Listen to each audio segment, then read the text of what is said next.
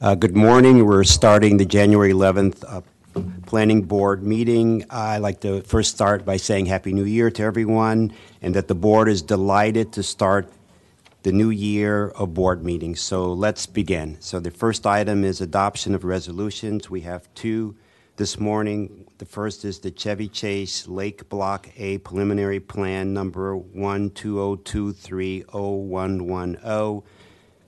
Um, And then we also have, uh, well, we'll just do them separately because one has a forest conservation plan. So do I have a motion to approve the Chevy Chase Lake Block A preliminary plan number 120230110? I move that we approve. Move I that we approve. second. All in favor? Aye. Aye. Aye, the ayes have it. The second is the Chevy Chase Lake Block A Forest Conservation Plan Number F 202304110. Do I have a motion for approval? Move to approve. Second. All in favor? Aye. Aye, the ayes have it. The second item is the approval of minutes, the minutes of December 21st, 2023. Do I have a motion for approval? I move that we approve the minutes. I second. All in favor? Aye. Aye, the ayes have it. Our next item is um, pre- other preliminary matters. We have two items there. The the first is the Bethesda Design Advisory Panel member selection, where uh, staff is recommending uh, the appointment of a new member, Robert Sponseller. Uh, Do I have a motion for approval? Yeah, move to approve nomination. I seconded. All in favor? Aye. Aye, Aye. the ayes have it. The next is the Bethesda Implementation Advis- Advisory Committee reappointment, where staff is recommending reappointment of the f- current current five members. They are Naomi Spinrad, Michael Fetchko, Andrew O'Hara, Jad Donohoe, and Patrick O'Neill. Do I have a motion for reappointment of these five members? Move to reappoint the five members. I seconded. All in favor? Aye. Aye. The ayes have it. Our, ne- the next, we're, we're approving record plats. There's several of them this morning. I think we could do them as, as one. The first is uh, subdivision plat number 20 220230440 Grand Park, where staff is recommending approval. The second is subdivision plat number 220230630 Neville MHP property, where staff is recommending approval. The third is subdivision plat number 220230830 Bradley Farms, where staff is recommending approval. The fourth is subdivision plat number 220240080 Tilden Woods, where staff is recommending approval. The fifth is subdivision plat number 220240140 Kensington Park, where staff is recommending approval. And the last is subdivision plat number 220240200, 220240250 through 2202470 Creekside at Cabin Branch, where staff is recommending approval. Do I have a motion for approval? Yeah, move to approve the subdivision plats. I seconded. All in favor? Aye. Aye. The ayes have it, and our next item is the roundtable discussion, where Planning Director Sartori will give this presentation. Uh, Good morning. Yeah, no public hearing. Good morning. For the record, Jason Sartori, Planning Director, and uh, welcome back uh, from your relatively short winter uh, recess, and Happy New Year. In the uh, spirit of the new year, I thought I'd take a moment to highlight some of the, the the work program items we have scheduled for this calendar year. These uh, were actually things that I've, I've largely taken from a blog uh, that we posted recently on our third place blog uh, at the, on the planning board's website, in which I highlighted some of the things that we're going to be working on over the course of the next year. So the first thing I have on here are master plans, and I'm not going to go into depth in each of these, just going to highlight them. Um, You'll be seeing a lot of these come before you over the course of the next year. Um, Some of them you've already seen, so Takoma Park minor master plan amendment, obviously you've already uh, done your work in- on that, on that amendment, and we are now uh, at the council with that. We actually have our public hearing before the council on uh, the 25th of this month in Takoma Park. Uh, Then we've got the Eastern Silver Spring Plan, which we are going to begin working on uh, and uh, bringing to you. We have begun working on it. We're going to bring it to you this spring for your first briefing on that. The Great Seneca Plan, you'll be seeing more of that in the, in the coming months. The University Boulevard Plan, also those last two are from our Mid-County team. Uh, And then our Up-County team has begun working on the Clarksburg Gateway Sector Plan. Uh, Our countywide uh, planning and policy team has begun work on the master plan of highways and transitways, and you'll see um, some more on that this spring. As far as other plans and projects, uh, this image here is from our Burtonsville uh, placemaking event a few years back. So you can see placemaking activities at the bottom of our list. Those are things that we're working on kind of on uh, on a ongoing basis. Uh, There are a number of other things that we work on on an ongoing basis, but these, the the rest of these here are projects that are, are, have kind of discrete timelines. So the shared streets guidelines is somewhat of a, uh, of an update, very, it's going to be very similar to the complete streets guidelines, uh, but it pertains to one of the, the- one of the types of streets that was not included in that complete streets uh, design guideline was the uh, shared streets, and so we're now addressing that with a consultant. The Bikeway branding project, this was something that we completed last year. Phase two is, is an implementation of that. Uh, And so we're working on that with our partners at uh, MCDOT. The Friendship Heights Urban Design Study, you'll be seeing uh, that. We're out in the community now, show- sharing the results of, of, of our, our work in that regard.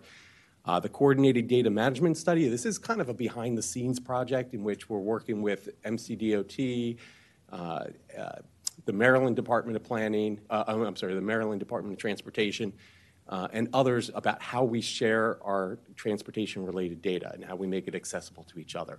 And, uh, but we'll be briefing you on that later this year as well. The Germantown Employment Corridor check-in, this is a check-in on the, the Germantown Master Plan that uh, had a, a pretty significant focus on uh, attracting employment to that area, so this is a check-in to see how that's going, uh, and will likely lead into uh, an update in some way to that master plan as well. The Randolph Road Corridor Study, our Mid-County team's working on that. And then the incentive zoning update, this is our public benefit points uh, program, which you received an update at, I believe, actually in our, our last uh, work session, our last board session. And so we're going to continue to, to move forward on that project this year. Uh, Here's a, a picture of a, uh, of a duplex uh, on Blue Hill Road, and, uh, you know, this kind of highlights some of the policy work that we're going to be doing.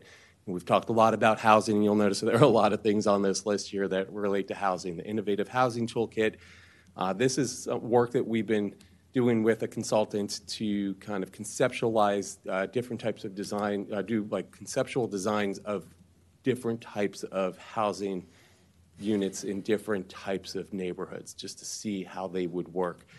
Uh, We've also, th- that project's also reviewing some innovative construction techniques eh, and uh, materials and reviewing environmentally sustainable site design options and techniques.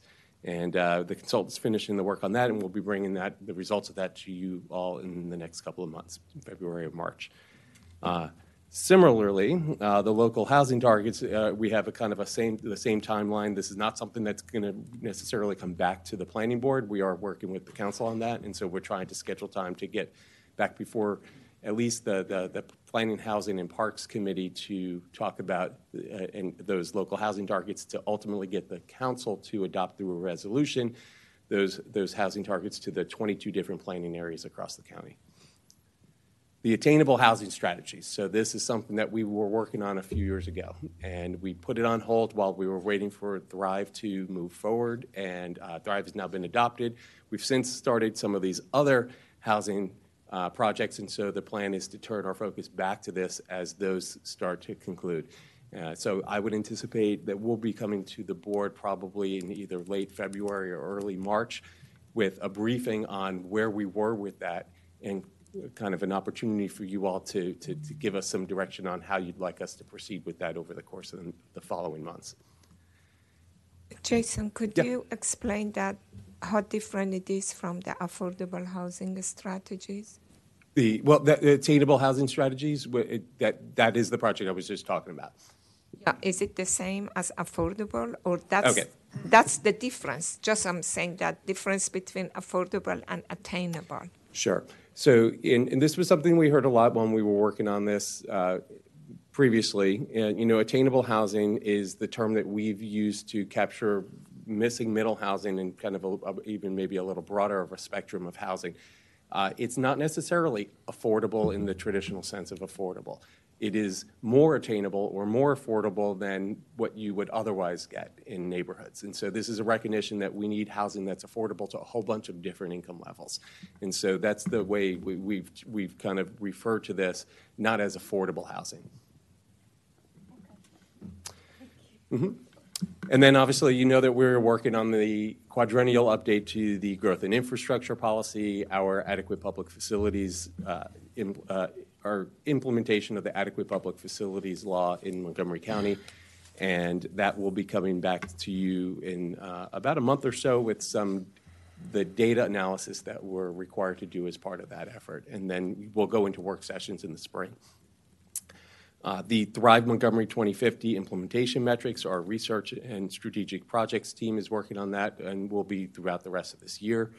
Uh, And then, of course, there's the ongoing review of proposed legislation, zoning text amendments, subdivision regulation amendments. I know you've got uh, one before you today. So a pretty, a pretty extensive one that we helped work on. uh, And, uh, that, you know, that those will be going on throughout the entire year. And then lastly, um, we have development activity. We can't forget that we work on that. I know you've got a couple of things on your plate today and um, in most meetings. But in addition to, you know, private development, we also do the mandatory referral reviews. We anticipate several pretty significant mandatory referral projects coming before you this uh, calendar year. And so uh, a lot on the, on the, on the transportation side, and, and I know you've got a bridge today, so you'll see a lot of those this year. Uh, But then, of course, related to development, we've got the 22 recommendations from the Development Review Process Work Group that we are going to uh, be focusing in on and working with our partner agencies at the county uh, to, to try to implement. And uh, I'll, the three of those we know were state-related legislation, and those are moving forward, but there are others that pertain to how we do our work here, and we're, we're working on those.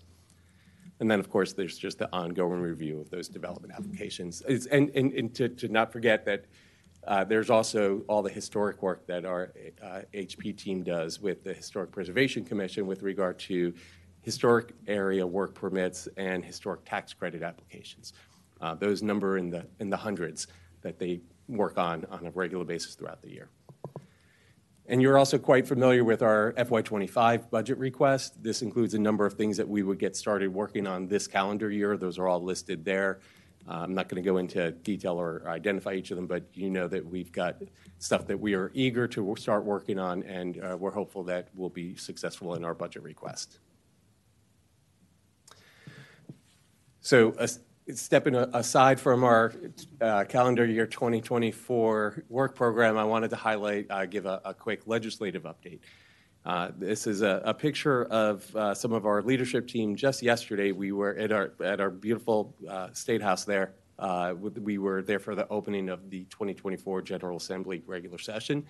It was was yesterday, and for the next three months, 188 state uh, legislators will be taking over Annapolis and uh, consider over 1,600 different bills over a wide range of topics. And we know that some of those impact our work, some very directly, some are related to things that we deal with, and others have nothing to do with us. So hopefully, that's a good thing because we don't have the capacity to review 100, uh, 1,600 uh, different bills.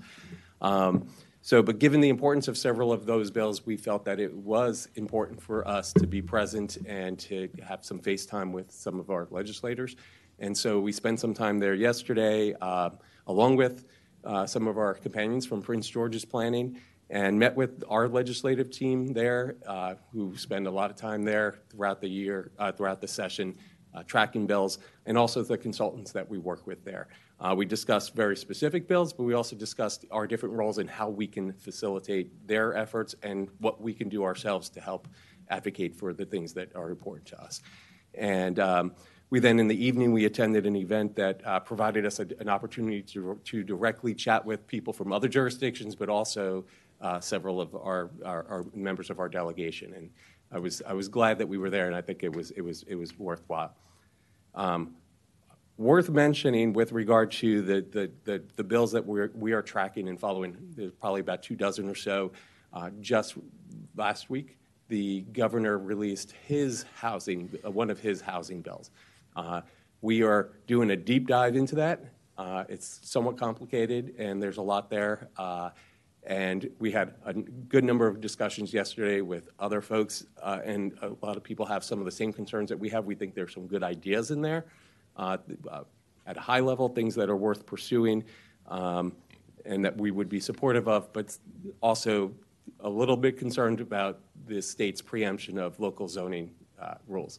And so that's something we're going to take a, a, a, closer look at and try to understand, and, and something that we're going to try to see if we can offer recommendations of how to make it more palatable to, to local governments. So, Jason, a um, couple of questions. Um, I'm hoping that, you know, while, because this continues until April, so I believe, because this is my, I'm new to this uh, planning board, I think that you guys come periodically in front of us to let us know how it's going and how we can help. Definitely. Uh, in whatever regard. And I know that uh, there are a few that impacting our agency. So are we doing any kind of advocacy and meeting with our delegates ahead of time to put them on board and get them on our side? Absolutely. Uh, Okay. We've been working, uh, we've had a, a number of people, we've kind of rotated in and out depending on people's availability and depending on which particular topic we wanted to really emphasize with particular um, members of the delegation. But we've, for the last couple of months, we've been having a good number of conversations. We've hit almost all of the uh, uh, the members of the Montgomery County delegation in terms of getting some face time with them to talk about the bills that we're most concerned about. It's going to be a little bit more difficult to do that now uh, as they go into this period of somewhat, you know, organized chaos in, in Annapolis and running from committee meetings to delegation meetings to trying to meet with other people, you know, who have issues with, with bills. But that's why we, we did take the time over the last couple of months to try to get as much face time with them before they were actually in Annapolis. Uh, but we'll continue to, and our, our consultants and our, uh, our legislative team that's going to spend a lot of time out there will try to catch them as they can, go in between committee meetings and, and just kind of keeping tabs on, on where things are. Yeah, so, Mitra, uh, Jason, can we talk a little bit more about it? We, the commission has a person, Jordan Balcom Colbert, who, who is, uh, who is paid by the commission. It was part of the commission, and, and it helps us coordinate leg- leg- legislative affairs in addition to having consultants. And so it's really, I'm really excited that the planning team is out there really uh, doing, doing what we need to do. And I just want you to let you know that we have some Is Jordan with the planning department or is it with the Commission. She's with the commission. She was- commission? Is Yeah. he is he new? She, yeah. Is she? Okay, is she new? Because it's important that they understand our, Yeah. you know, the commission and the planning department and how these things could impact us. No, she's been outstanding. She's been with the commission. She's in the office of the uh, general counsel. So she works with Deborah, and she's been here a couple of years, and she has extensive legislative experience. She worked on the Hill. She's worked in other legislative offices. So, um, and she helps to direct the consultants as well. So we also have consultants helping. Right. Yeah. Okay, then I want to just take a, f- a few minutes to highlight a, a number of personnel um, updates. Uh, Mariah, uh, on December 26th, uh, Mariah Claiborne joined, joined our Up County Division, Up County Planning Division's regulatory team as a lead reviewer. Uh, she, Mariah has actually worked for the commission for uh, about four years. Uh, she moved to Up County from our Intake and Regulatory Coordination Division, where she was an intake reviewer. Mariah has a bachelor's degree in economics from North Carolina Agricultural and Technical State University, and she's working on a master's degree in management information systems at Bowie State. And so we welcome Mariah to our Up County team. Also, on December 26th, Dior Kane became um, officially became the newest graphic designer in our communications division. Dior started with the communications division in, uh, as an intern in the fall of 2022, and then became a seasonal content specialist with the department last December. Uh, you've likely seen a lot of Dior's work. Uh, she creates different types of engaging content that supports our master plan efforts, the department in general, uh, special projects, studies, and she's also done a lot of our uh, promotional efforts, efforts on social media. Uh, in addition to Dior's graphic design work, she's produced many videos for the department. So maybe some of the videos you've seen have been ones that she's produced, but also you'll see her a lot of times at events with her camera. She does a lot of photography uh, for us at, at, at, a lot of our events. Uh, Dior was born and raised here in Silver Spring and is a recent graduate from Salisbury University, and we welcome her as a full time career uh, member of our team. Earlier this week, Ugana Njeze uh, joined the Upcounty Planning Division's regulatory team as a lead reviewer uh, as well. Uh, Ugo moves from the Intake and Regulatory Coordination uh, Division, where he staffed our information counter just down the hall here on the second floor, uh, was also responsible for address assignments across the county, ensured development applications met county regulations, and kept county agencies updated on address and street name changes. Uh, Ugo earned a bachelor's degree in economics at St. Lawrence University and has a master's degree in sustainable urban planning uh, from George Washington University. Uh, congratulations to Ugo. We welcome him again now up to the 13th floor. Our Upcounty team has been doing uh, has been quite active on the hiring front recently. So also earlier this week, uh, Justine Gonzalez joined our uh, Upcounty team. Uh, as the division's trans- newest transportation planner. Uh, his transportation related career uh, has included positions in Puerto Rico uh, and with the Metropolitan Washington Council of Governments. Uh, previously, he was the U.S. Department of Transportation's Federal Highway Administration. Uh, he was with the U.S. Department of Transportation's Federal Highway Administration. Uh, Justine's work focuses on multimodal transportation systems, with an emphasis on Vision Zero and complete streets principles and strategies. Uh, Justine has a bachelor's degree in political science and geography from the University of Puerto Rico and a certificate of transportation planning and policy from Virginia Tech University, where he is also working towards a master's degree in urban and regional planning. So we welcome Justine to the team.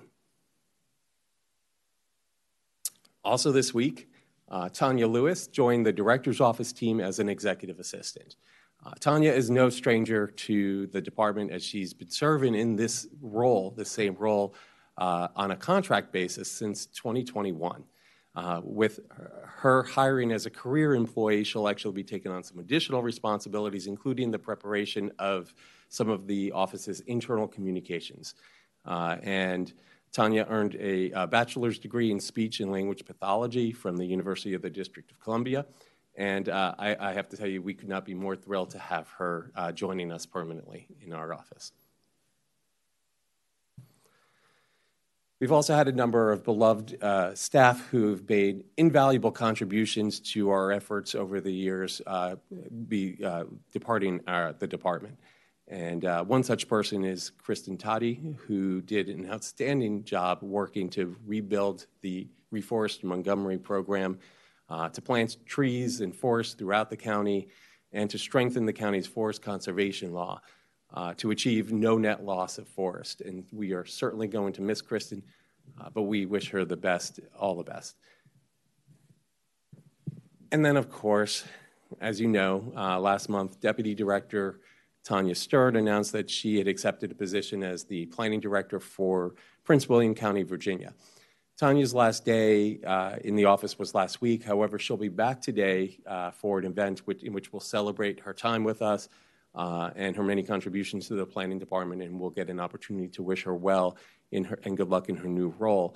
Uh, during her five and a half years here, uh, Tanya helped guide and made important contributions to uh, a whole host of significant efforts that we've undertaken, including the update to our general plan uh, the 2020 update to the growth and infrastructure policy, our street renaming effort, the uh, mapping segregation project, corridor forward, the corridor forward plan, the pedestrian master plan, uh, several major research efforts, the creation and rollout of the department's uh, equity agenda for planning, our efforts on the climate action plan, uh, Vision Zero, uh, many, many more. Uh, it's, it's tough to enumerate all the different ways and different projects that uh, Tanya has put her, uh, her touch on over her five years with us.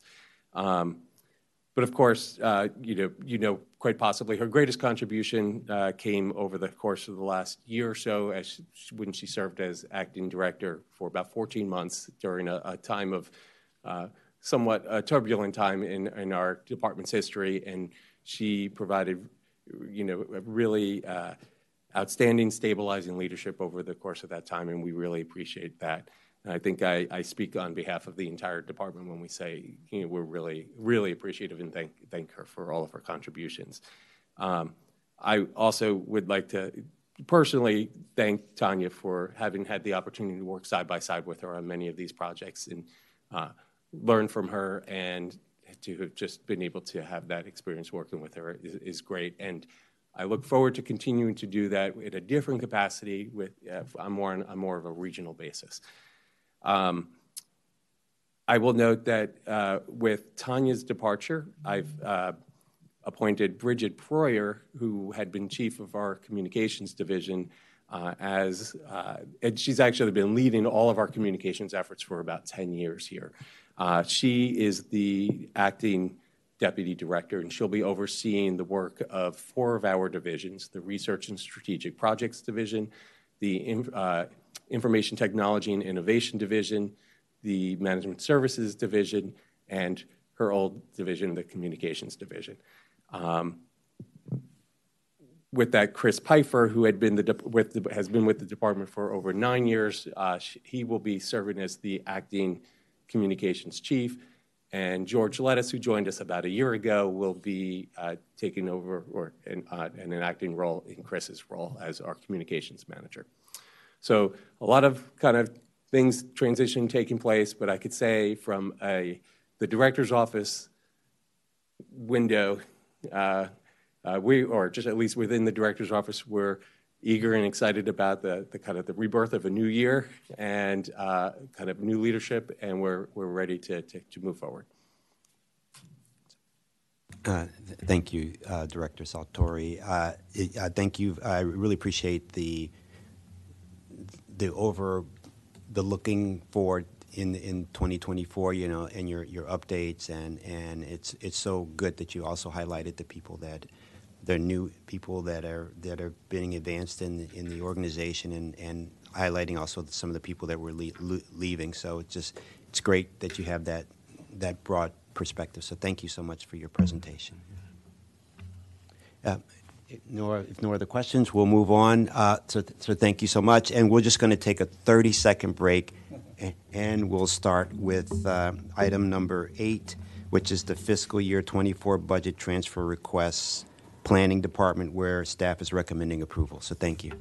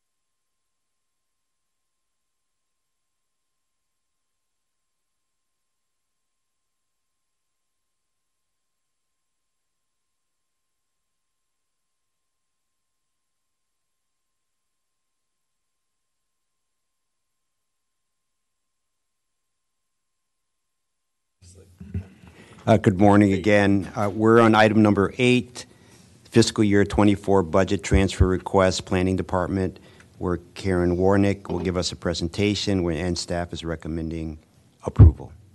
Good morning. Good morning. Uh, Karen Warnick, Management Services Chief for Montgomery Planning. Um, Yes, we are here today requesting a budget transfer for the uh, Planning Department for the first six months of the year.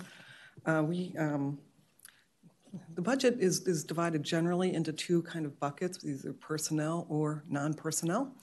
Um, And so we were asking a transfer today because we had um, a couple vacancies in two different divisions, and they filled those uh, covered those duties by having um, temp agencies, um, staff come and fill those duties.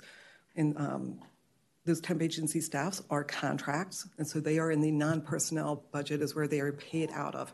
So we have the funding to pay those um, contracts in the personnel budget because they're covering that, um, those duties.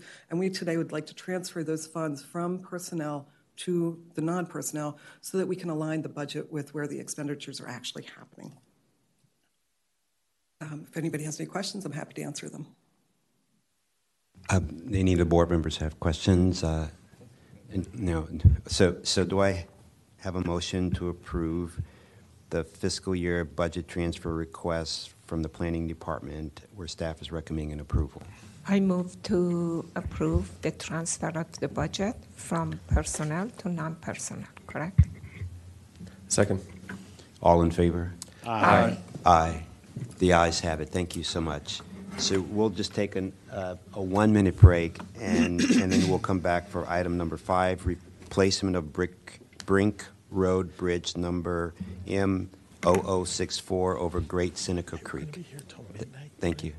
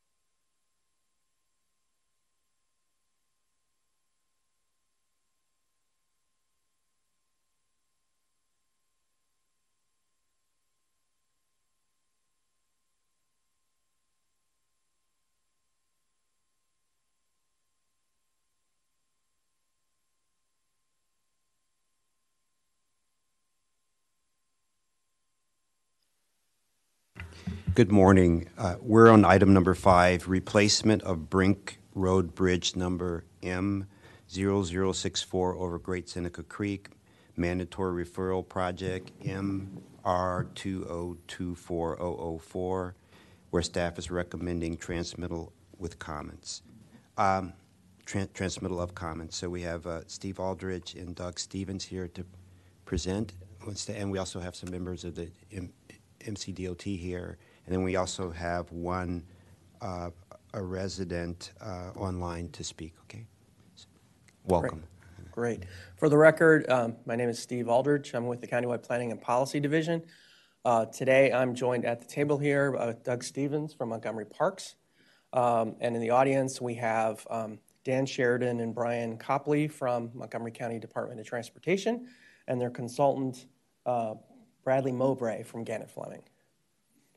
Um, Today, I'm going to walk you through the review of the proposed Brink Road Bridge over Great Seneca Creek uh, and the review that we um, that we've worked on to present you to today.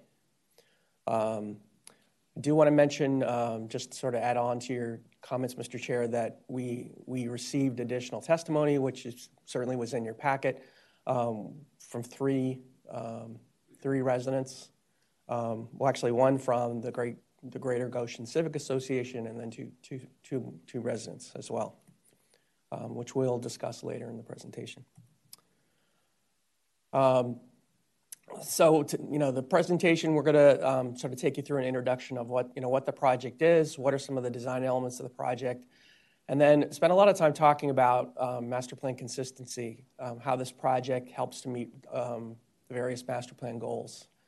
Um, this project also has been looked at from the historic preservation side, both by um, by the Maryland uh, Highway Trust as well as by our historic preservation staff.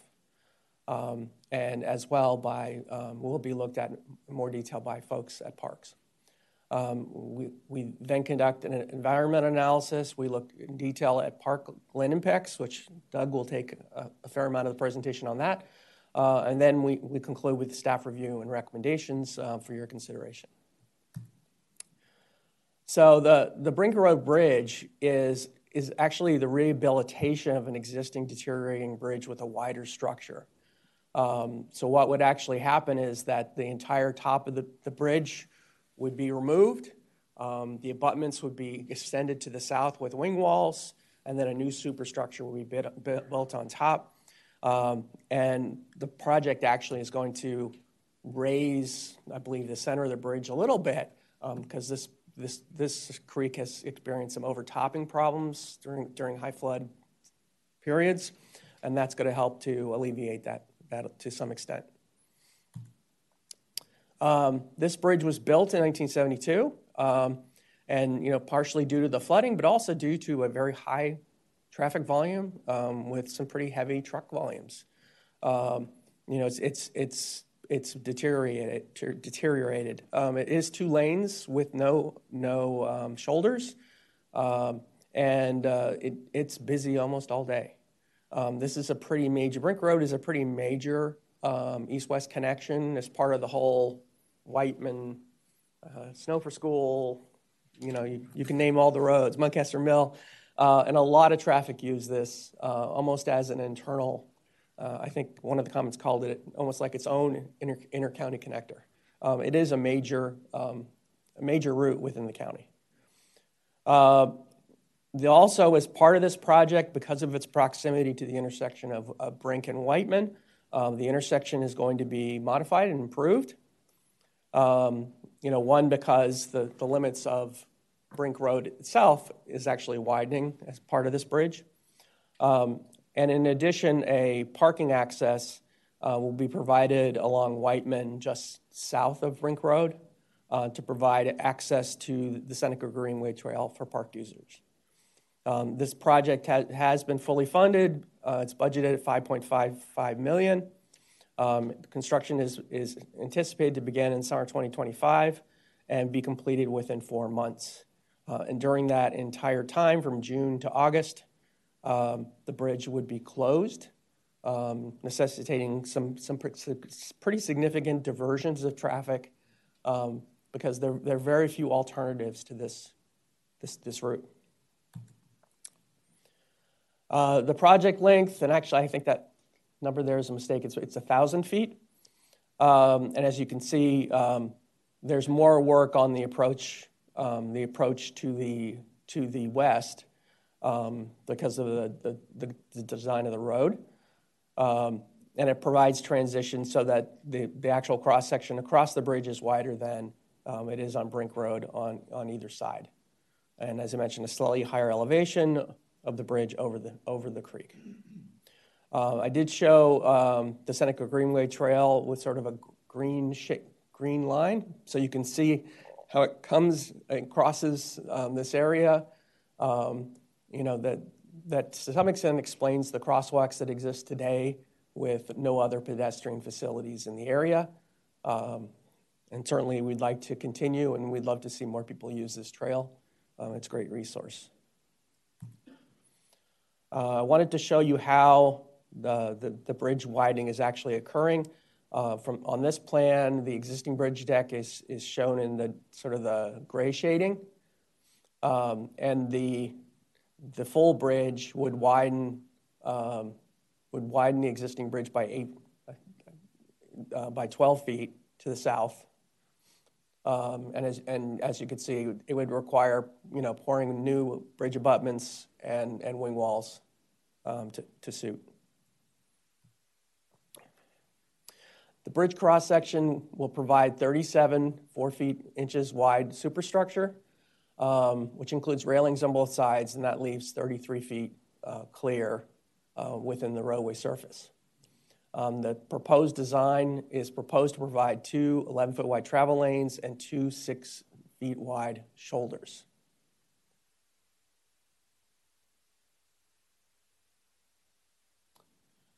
Uh, the design of the bridge provides space uh, for pedestrians using the proposed shoulders. Um, and the posted speed limit currently is 35 miles an hour. Um, the project has not proposed to reduce um, or increase um, the speed limit within this project. So now we're going to um, look at some consistency issues. The first one is consistency with the Complete Streets Design Guide. Um, Brink Road um, and a portion of Wightman Road in this area are classified as a country connector. Um, a country connector has a target speed of 40 miles an hour and a couple other things. And just in terms of consistency, um, 35 is lower than 45, so it's consistent. The proposed 11 foot travel lanes, again, consistent. Um, side path on one side of the street, um, you know, the shoulders that are being proposed, um, that, that's not consistent. Um, shoulders are another uh, default design condition on a country connector, uh, and that they are providing. Uh, and a side path is not being provided. So, um, you know, the Complete Streets Design Guideline provides a lot of different, um, I, I, guess, sort of a wide range of what can be done on a connector. And in some cases, um, especially shoulders, those are usually the default when there's not a master plan bike facility, um, which, as I'll present to you a little bit later on this section, there is. So for master plan consistency, um, this is a country connector. Um, there, there is no master plan target speed on Brink Road today. Um, the master plan of highways technical update that I'm working on this year and will be coming to you in uh, likely in April will, will hopefully uh, place a target speed on this road. Uh, the bicycle master plan uh, calls for a side path along the south Steve, side of Brink. Can I just ask you again? Could you again? So there is no master plan right now for Brink Road. Is that what you said? No master plan target speed. Speed. Speed. I'm sorry, yes, no Oh. master plan target speed. Okay, No, I was my- wondering that if there is any other master plan for the road by itself, not just the speed. You mean in terms of design The length, yeah, the length and weight. That what is the future of Brink Road? Sure. That, I will get to that in So we have that. Yes. Okay, thank you. Um, So uh, one of the findings from from our review here is that the, the master plan recommendations, which include a side path on the south side of Brink Road, um, will not, not be provided with a proposed bridge design, um, as, as the bridge width is not wide enough as, as designed um, to, to provide it. So, you know, when I talk a little bit about the bicycle master plan, um, the side path is proposed as part of a continuous side path network along Wightman Road, um, all the way uh, up to up to Ridge Road on Brink Road. Um, it would cross uh, Wightman Road at the crosswalk, right at the intersection, um, and then would continue up. Um, it's currently not in the county CIP. Um, it's currently not a high priority. Um, and I think for us, the distinction here is that it's an, this is an important bridge project, but it's also, um, uh, it, while it looks very green on this graphic, it's very close to a lot of neighborhoods. And so it also connects to the Seneca Greenway Trail. Um, so there, there's a lot of elements that we think are, are worth considering. Um, from the master plan of highways, this road uh, is a country connector. Uh, it's master plan with only two travel lanes, uh, but with an 80 foot wide right of way, uh, master plan right of way. One thing that you will find from the, the plan set is that much of Brink Road through this area is actually um, on, on a prescriptive right of way through parks. Um, and, and through some of the work that's been done on this project, um, you know, that will, most of it will be no more as, as a, lot of, a lot of land is being proposed to be transferred, um, pur- purchased um, from parks to, um, to Mon- Montgomery County DOT. Based on uh, the master plan conformity, consistency, uh, a cross section recommended to achieve the master plan vision uh, is wider than what is proposed by the consultant by eight feet. Um, and what we're showing here is, you know, I would say on the left is very consistent, a six foot shoulder, 11 foot travel lanes. Um, you know, the difference is the, the proposed bridge then has a six foot shoulder. And what we're showing here is a, a two foot shoulder and then a, um, a curb with a side path with a handrail um, due to the travel speeds and the traffic volumes. Um, you know, for a total, I guess I would call a side path width from the, the curb to the um, parapet of 12 feet. Can I just ask a quick question? If you go back to the previous slide. Sure.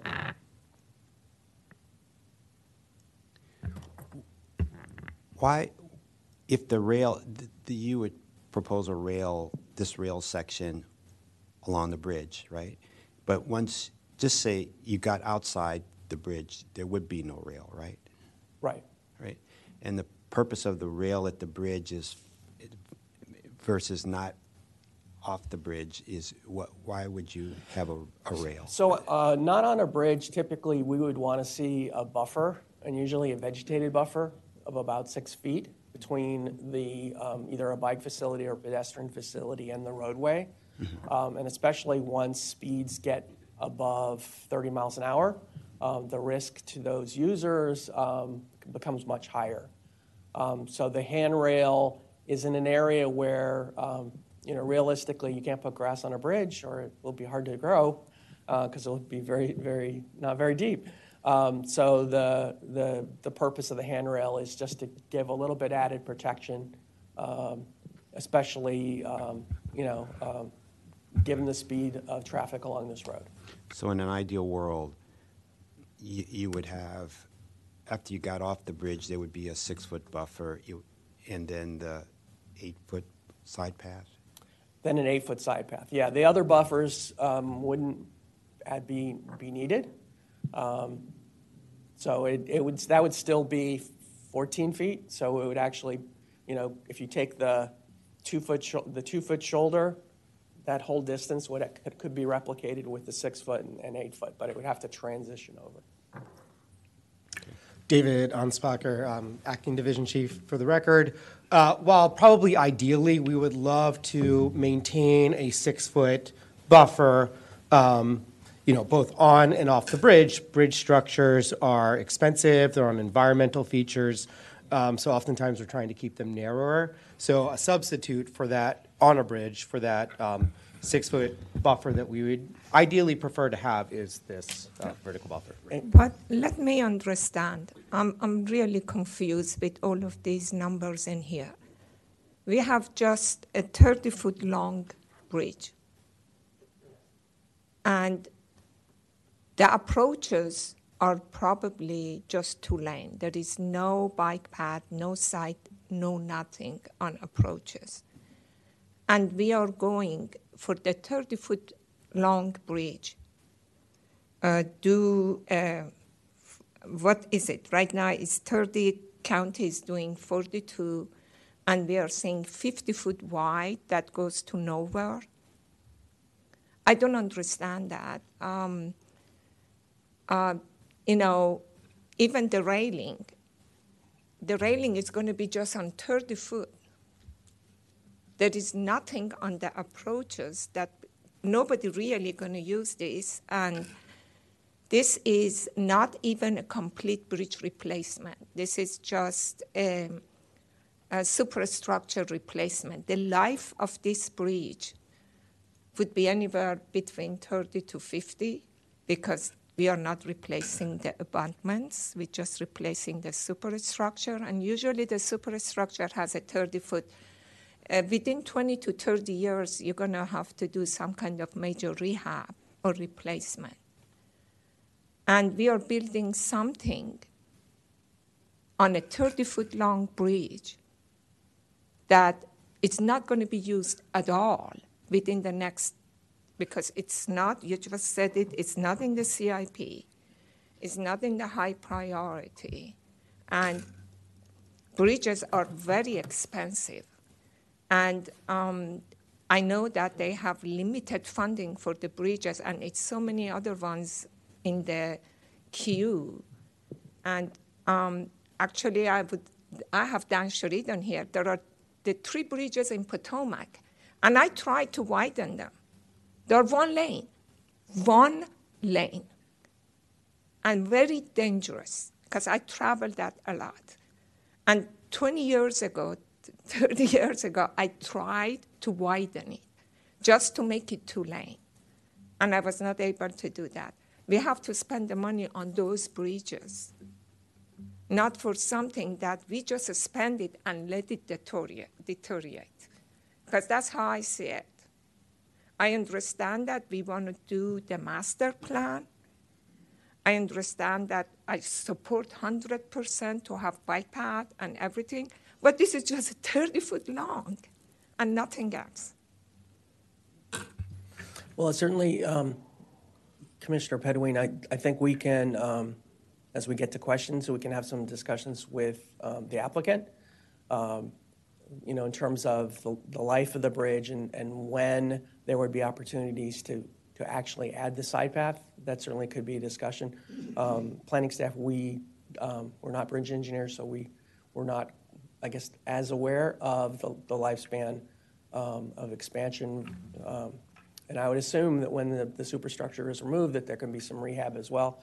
But um, we can we could have more discussion about that as we get there. And if I, I could just chime in, the, the board did review another similar bridge project a number of months ago. There was a lot Yes. of similar discussion along Yes. these lines. Where the board ultimately ended up was a recommendation that when MCDOT brings bridge projects um, to the plan, to the planning board, um, that it also comes with the, the side paths or the bikeways that extend some distance.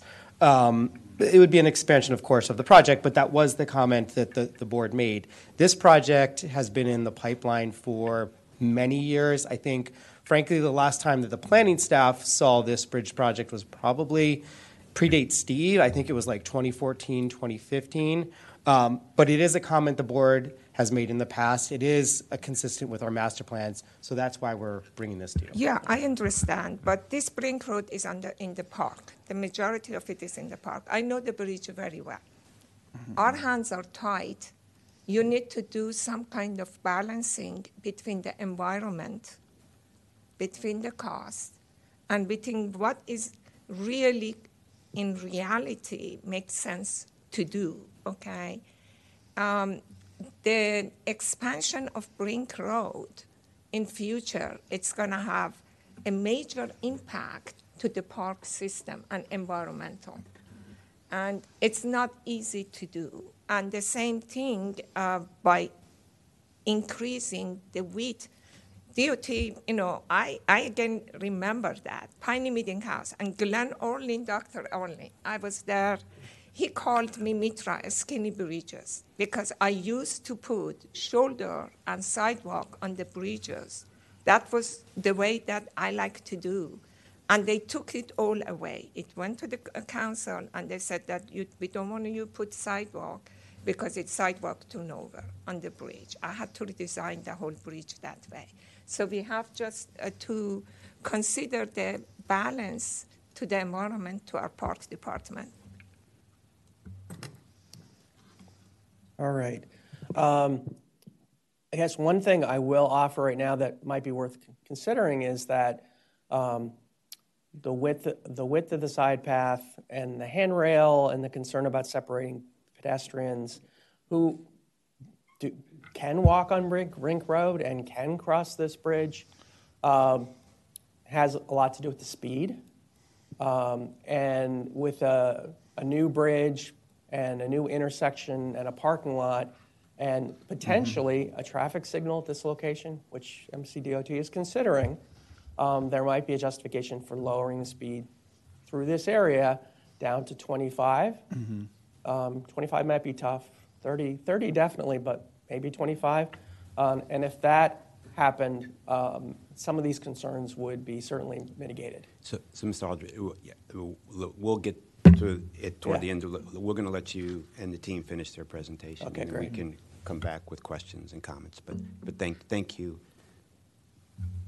As part of, um, as part of the application, the applicant did submit a detour study. Um, That detour study was largely incomplete. Uh, It was completed in 2015. Uh, It looked in a lot of detail at existing conditions, but uh, it did not uh, evaluate, uh, I don't know if you remember for Redland Road, um, a detour study was provided, and it actually looked at where the traffic would divert and actually proposed signal timing changes at several intersections to accommodate that diversion. Um, This didn't occur for this project, um, which is a little problematic because this road carries today 13 13,000. I think at times it might have actually has might have gone over 15. I mean, it's a very busy it's a very busy connection. There are few alternatives to Brink Road through this area. And there are a lot of pe- people using this for inter-regional and inter-regional travel. Um, so when you close this, there are some people that, I mean, you, some, of, some of this traffic may not, not even show up at the intersection of Brink and Whit- Wightman. Uh, they may find other alternative routes. Certainly, traffic that is now on Wightman that uses the Brink Road Bridge uh, will divert pretty, pretty quickly to Montgomery Village. Um, and, and you know, and I think some of this traffic is also trying to get to 270 uh, as well as to Clarksburg. So, um, a really comprehensive detour study, I think, can look very carefully at um, how much traffic is anticipated on each of these roads. Could actually look at the potential impact of cut-through traffic um, when, you know, during during the four months of construction. Um, and similar, similar to Red, Redland Road, could recommend some, um, some traffic calming mitigation measures, maybe for some of the neighborhoods. And I guess I'm thinking on Blunt Road in particular, um, to make sure that, you know, the impacts of this bridge uh, reconstruction um, are, are handled from a traffic mitigation perspective. Uh, Historic preservation staff uh, did, did a review of this project. They, they note that the bridge is not listed on either the Montgomery County Master Plan for Historic Preservation or the locational atlas of an index of historic sites. There are, there are no master plan historic sites or district, districts within the area.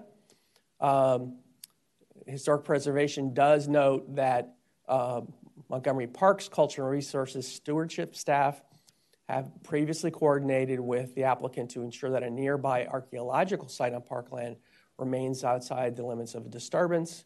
And that the applicant should continue to work with Montgomery Parks uh, as needed um, regarding any change to the LOD on parkland and to resolve any concerns um, related to the archaeological site. Uh, From the environmental si- side, uh, the project does continue, you know, it, a lot, a lot of the area is, is parkland, and it contains environmental buffers, streams, and other sensitive features. It is located within the- Great Seneca Creek watershed. Uh, The project is exempt from submission of a forest conservation plan. Um, That, that was granted back in 2022. Um, And while the project is- is exempt, the applicant's still um, required to minimize forest cutting, clearing, and loss of specimen trees to the extent possible. Um, And there's a limit in terms of 20,000 square feet of uh, forest to be cut or cleared. Uh, And they, you know, if if it exceeds that, they must reforest a suitable area.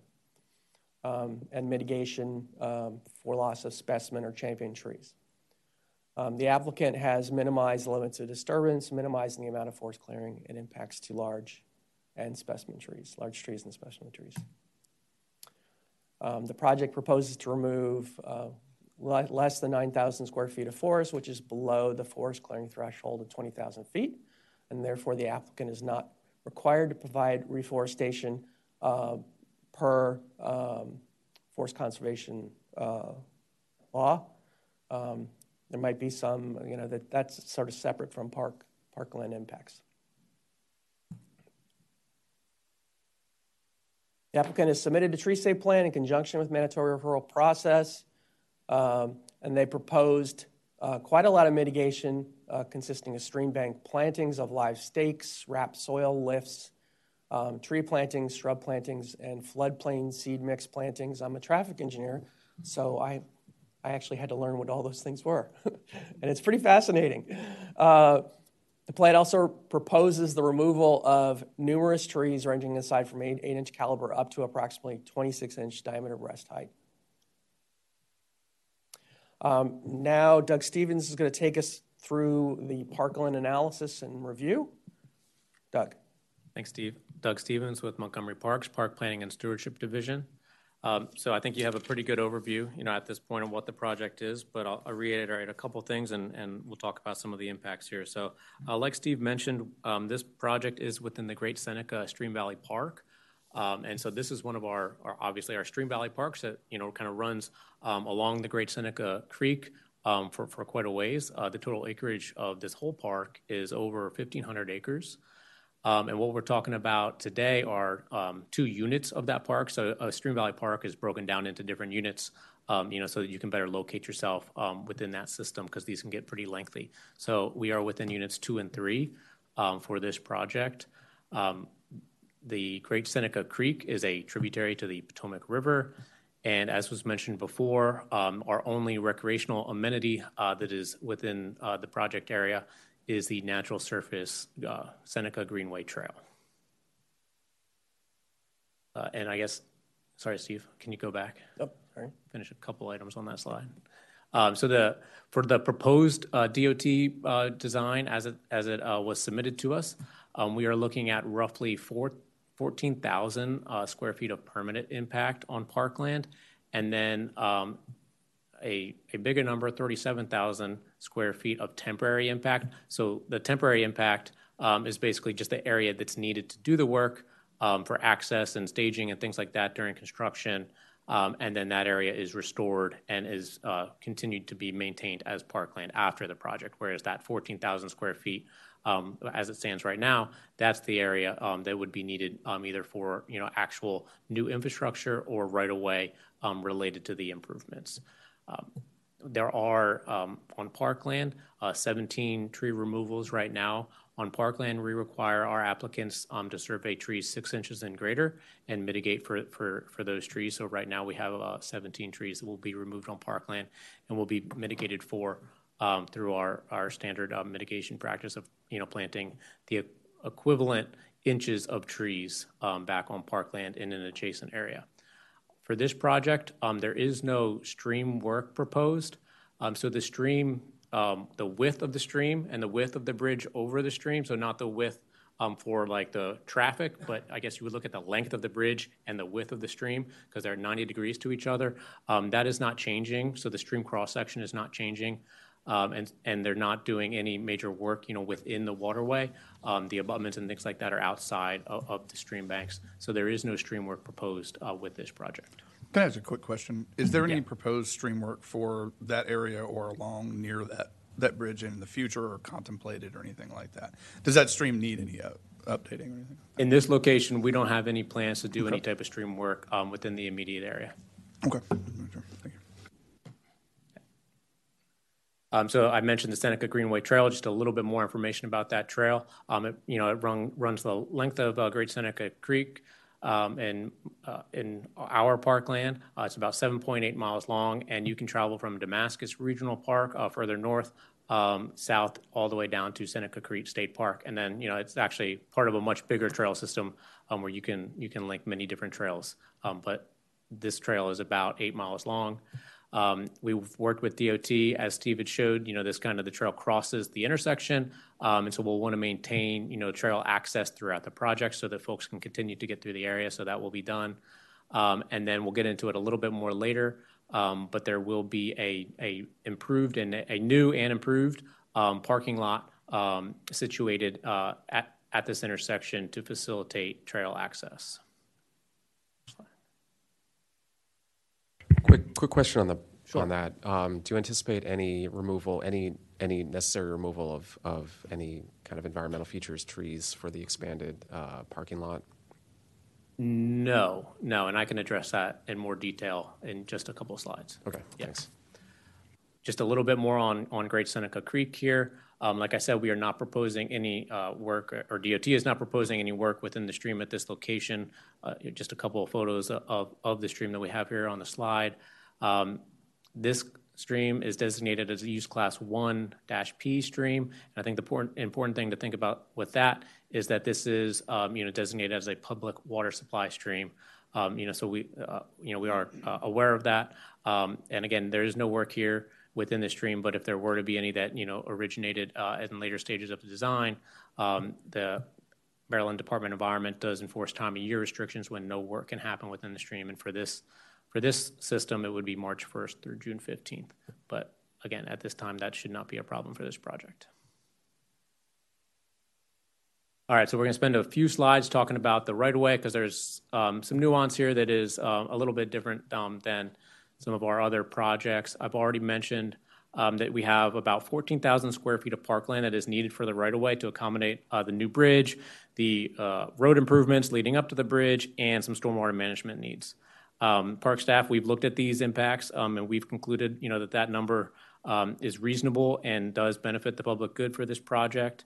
Um, The way that uh, this land would be converted for right-of-ways through a release agreement that would be contingent upon, you know, our, our normal requirements for, for DOT right-of-way, um, you know, uh, generally a payment, you know, at, at market rate for that land. Um, but in this case, additionally, some of this land has to fulfill some DNR requirements um, related to the original funding source of the, for the purchase of this land. Doug, could you explain the colors? Yeah. Um, I think, and there is there is a legend on, on the slide there. I think the important thing for for my uh, my perspective is that that purple or blue color uh, designates parkland that will be converted to MCDOT right away. Um, there is some other like like Steve had mentioned before. Um, the right of way in this area was not clear. It was generally a prescriptive right of way. There was actually some private land that was involved, um, and then some existing right of way that they had. But I think the important thing from the parkland perspective on this slide is that that, that bluish purple color uh, is right now what's being proposed to be converted from parkland to MCDOT right away. So, Doug, this um, impacts to the parkland for 10 square foot is based on what DOT is proposing. That's correct. It's based on D- what DOT submitted to us. So, if we go wider, it's going to be more impact, correct? we would have to evaluate that. Yes. Okay, thank you. Go to the next slide. Yeah, so the pro- program open space, like I said, um, this one is a little bit more nuanced than some of our other ones. So program open space provides funding for parkland, and in this case, um, about 10,000 square feet that is proposed for right-of-way conversion was purchased um, through the program open space program. Um, the program has similar requirements to MNC PPC concerning the conversion of parkland um, to a non-park use. And in a preliminary review, uh, Maryland DNR has agreed that this conversion is allowable uh, with mitigation. And MCDOT will need to provide MNC PPC an equivalent parcel of land uh, improved for park use. And so that is what you're seeing on the screen here in that in the red polygon. Uh, MCDOT proposes to purchase a part of that property that is not currently parkland. It is private property at this time, um, and to improve it with a uh, ADA accessible uh, parking lot for our trail system here.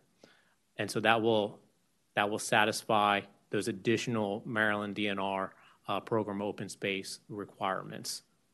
So out of 14,000 square foot, 9,870 was purchased by POS, Yes, right now, Okay. as as the impact stand, you know, with the Okay. current design.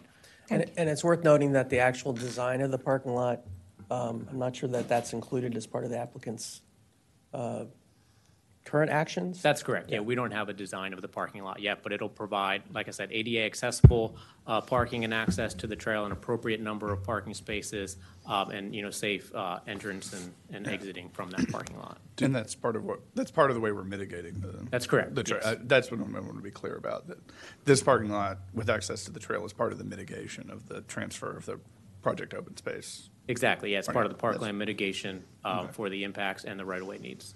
I just want to confirm And that. again, fulfilling those DNR requirements, which are above and beyond MNC PPC requirements. Absolutely. And there currently is a parking lot there today, or there's no parking lot? Currently, there's some shoulder parking that is out there um, on, I, on the, what would be on this screen, kind of on the bottom of Wightman Road. Um, But it's, it's certainly not ideal. Um, So this will be, again, a much safer access, um, you know, for the park. Obviously, you know, the way, just the way that this intersection and the trail system relate, um, you know, it's a little bit awkward because you do have those two uh, crosswalks that have to be used, and, you know, that's, not- none of that is changing. Um, And so this, you know, this parking area is on the other side of the road, but to, in order to, to use the trail, you know, through this area, you have to use those crosswalks anyway. Um, and those will be improved, a bit through this project, and then, you know, the, the entrance from the parking lot to the trail would be right into those crosswalks. And Does the DOT informal have- parking, the- I'm sorry, the, the informal parking, um, while not, um, you know, pr- pr- provided specifically, is used. And, Yeah. you know, if you go out there on the weekend or even during the day, uh, you'll see people parking there and using it. Who owns the land? Does DOT owns it or they go, they're planning to purchase it? They would be purchasing this land from a, a private owner. Okay, they are willing, they're willing sellers? Do we know? I believe that, that DOT Real Estate has, has done some preliminary research into that. Um, But, you know, again, we, that- we are not at that point where I think they're making any offers at this time. Just out of curiosity, given the, I know we haven't seen a design of the parking lot. I don't know if we have, if this is the kind of project where it's subject to mandatory referral um, or not, but um, given the proximity to uh, the, the stream or the creek, um, are there any county requirements for like impervious surface to make sure that there's not runoff? um, Yeah, Excess runoff, yeah. Yes, so this, uh, in addition to the, there would be stormwater management for the parking lot impervious surface that would be required. Okay, Yeah, thanks. good here. Um, So I think we probably covered a bit of this, but just to kind of conclude this uh, conversation, um, you can see um, in the, in the picture on, on the bottom left, the parcel of land there, the two crosswalks, um, and, and so that parking lot, you know, would be in that area, uh, so that you can kind of visualize that in that open space there. And then that corner would, would be improved a bit. Um, And again, it would be ADA compliant to provide access to the Seneca Greenway Trail. And I will note that, you know, at least per the plat that was shown, um, the owner of that parcel is present today and will be speaking. At, yeah, For the parking lot, plat, uh, yeah. All right, so uh, from community outreach standpoint, while while there have been um, quite a bit of discussions through the Up County Advisory Board, there have been no um, no public meetings held for this project at least since 2016. Um, there is a virtual public meeting planned for um, sometime this winter or spring. Um, this is actually pretty non-standard for mandatory referrals. We prefer to have the public uh, comments um, in advance of planning board um, so that that can help inform your decisions. Um, it was originally scheduled for the fall, probably probably more like December, but it, it didn't occur on time. Um, did want to mention that we, uh, as part of the staff report, we had uh, one email comment from the Greater Goshen Civic Association, which we posted as attachment B. Um, but since that time, we've also received um, in your packet three comments. Uh, one, a much expanded comment from the Greater Goshen Civic Association, um, and Kathleen Senkowski is here today to talk about that, as well as letters uh, or emails from Tim Berry and Christelle Bivens. Um, I don't know if, um, Mr. Sheriff, you would like to have comments now or go to the end of the presentation and then come back to the, the speakers. Okay. Let's go to the end of the presentation and we'll come back to the speakers. Uh, so planning staff has uh, some recommended comments. Uh, the first one, um, which seems to be a little controversial, is to widen the proposed bridge by eight feet uh, in order to provide the entire master plan vision, uh, which is essentially a side path on the south side of Brink Road. Um, this would be a facility that would, be required to connect to the Seneca Greenway Trail um, and would provide a safer crossing of that bridge at the current speed limit. And this is the cross section I showed you folks earlier, um, which is including in the recommendation. We also recommend that the applicant complete their detour study to really ensure that traffic impacts during construction will be minimal or mitigated by construction mitigation efforts. Um, and from the um, this third comment is that prior to any land disturbing activities, the applicant must have a forest conservation exemption plan that matches the final layout and design of the project, including the limits of disturbance. Uh, from the park side, um, Doug, you want to just read these? Sure, I can go Okay. through them.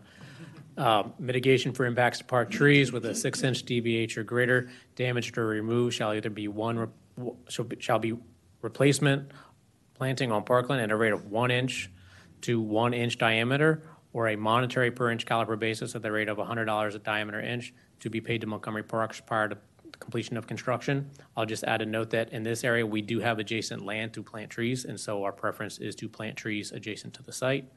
Um, Construction plans must be submitted to the MNC PPC Department of Parks for review as part of the park construction permit process to ensure that all work is performed in accordance with MNC PPC standard details, specifications, and policies. No work on parkland may occur until an approved park construction permit is issued for the project. MCDOT must continue to coordinate with MNC PPC on the refinement of the trail connections and proposed stormwater uh, management facility design t- and tie-ins. Montgomery Park's tree mitigation fee will be fulfilled through the on-site planting of a diverse tree shrub. And uh, I think that's a typo there, shrub is listed twice, diverse tree and shrub palette approved by Montgomery Parks. And MCDOT must compensate the MNC PPC at fair market value for all land that will be transferred MNC PPC's Great Seneca Stream Valley Park to MCDOT's road right-of-way, estimated at approximately, approximately 14,000 square feet. Payment for the transferred land must occur before issuance of the park construction permit. The new right-of-way area will be transferred to MCDOT by MNC PPC via a release agreement recorded in the county land records. And the last one, MCDOT must provide an appropriate parcel of new parkland as a replacement for the state program open space funded parkland that this project will convert to right-of-way, approximately 9,870 square feet, prior to the issuance of a park construction permit. If you have item nine, then in my opinion, item eight should not be 14,000 square foot. Should be the difference between 14,000 and 9870, huh? Because the payment would be for the difference of these two, and then they transfer the land at 9870. So the item nine is fulfilling Maryland DNR's mitigation requirements for program open space, um, which is above and beyond MNC PPC's general requirements for parkland conversion. I understand, but are we going to charge them again for that piece of? So what is DOT going to pay for 14,000 square foot, or they're going to pay for 14,000 minus 9870 because they're transferring that 9870 to the county, to the commission?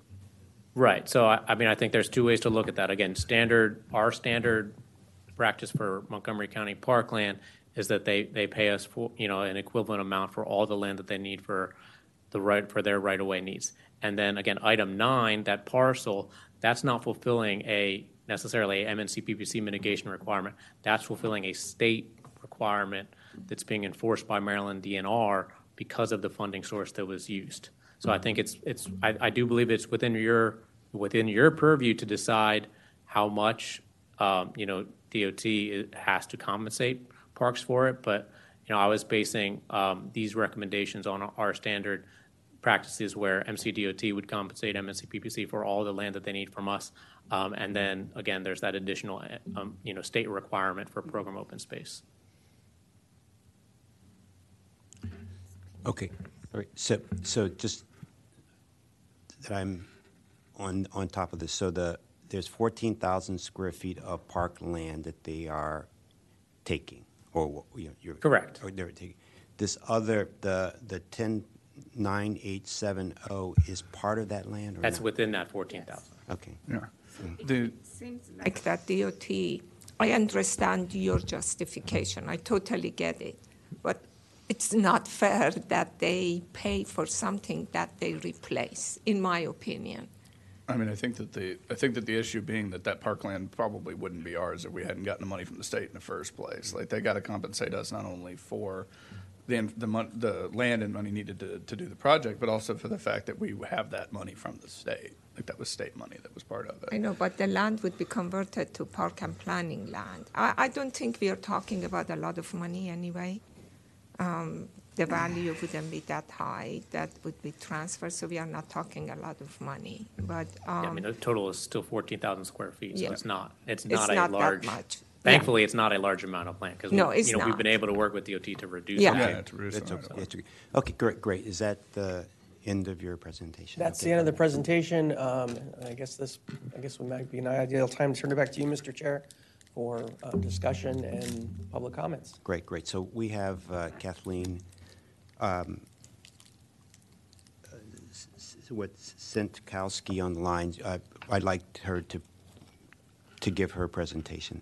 And then we'll have the applicant, you can come up, uh, and the applicant can give, be here for questions or give their presentation. Thank you. Go ahead, Ms. Sentkowski. Good morning. Um, so I'm uh, live in the area, and um, I'm part of the Greater Goshen Civic Association. Uh, and I'm the only one who works from home who can do this today. So, um, just so you understand, our our our area is in two different council members' districts and in two different police department districts. This road is one of the most dangerous roads in the entire Up County. Crystal Bivens had done a presentation for UCAB over a year ago, and in 1.7 miles from Ridge Road to Warfield, in three years, there were 80 reported accidents. Now, I use the term reported because if a ticket is not issued, there is no report. So there was at least twice that many because there are accidents every day and they occur at Blunt and at this three-way stop and at Warfield. This is the those are the three most dangerous intersections in the entire Up County. We have been asking for help to make this road meet the safety and needs of the residents here because this is all private driveways. People can't get in and they can't get out. And we are looking to have some relief. This has been going on for seven years uh, that we've been asking for help. Um, to use statistics from 2015 is very unfair, and we really are requesting that you have to do another traffic study and a noise study because there's nobody on this road who is sleeping past 5:30 in the morning because of the uh, tremendous traffic and the tremendous noise. The state police were out here and did a, a, a two-hour um, review and cited 25 different trucks with problems because uh, Senator King and the state police know that tractor trailers are using this as a cut through to avoid the weigh station on 270. This road is a serious problem and we need help. Um, I don't understand uh, why the, why Wightman Road was listed previously as an area connector. Now it's a country connector, which changes the speed to 40 miles an hour. People can't get in and out of their driveways at 40. You can't get in and out of the driveway at 30 miles an hour. I've been run off the road so many times trying to get in my driveway that I just stopped reporting it because nobody's going to do anything about it. So we are asking you to to review the um, 2015 redo, redo the 2015 study, especially when it comes to noise. We are asking for serious traffic calming.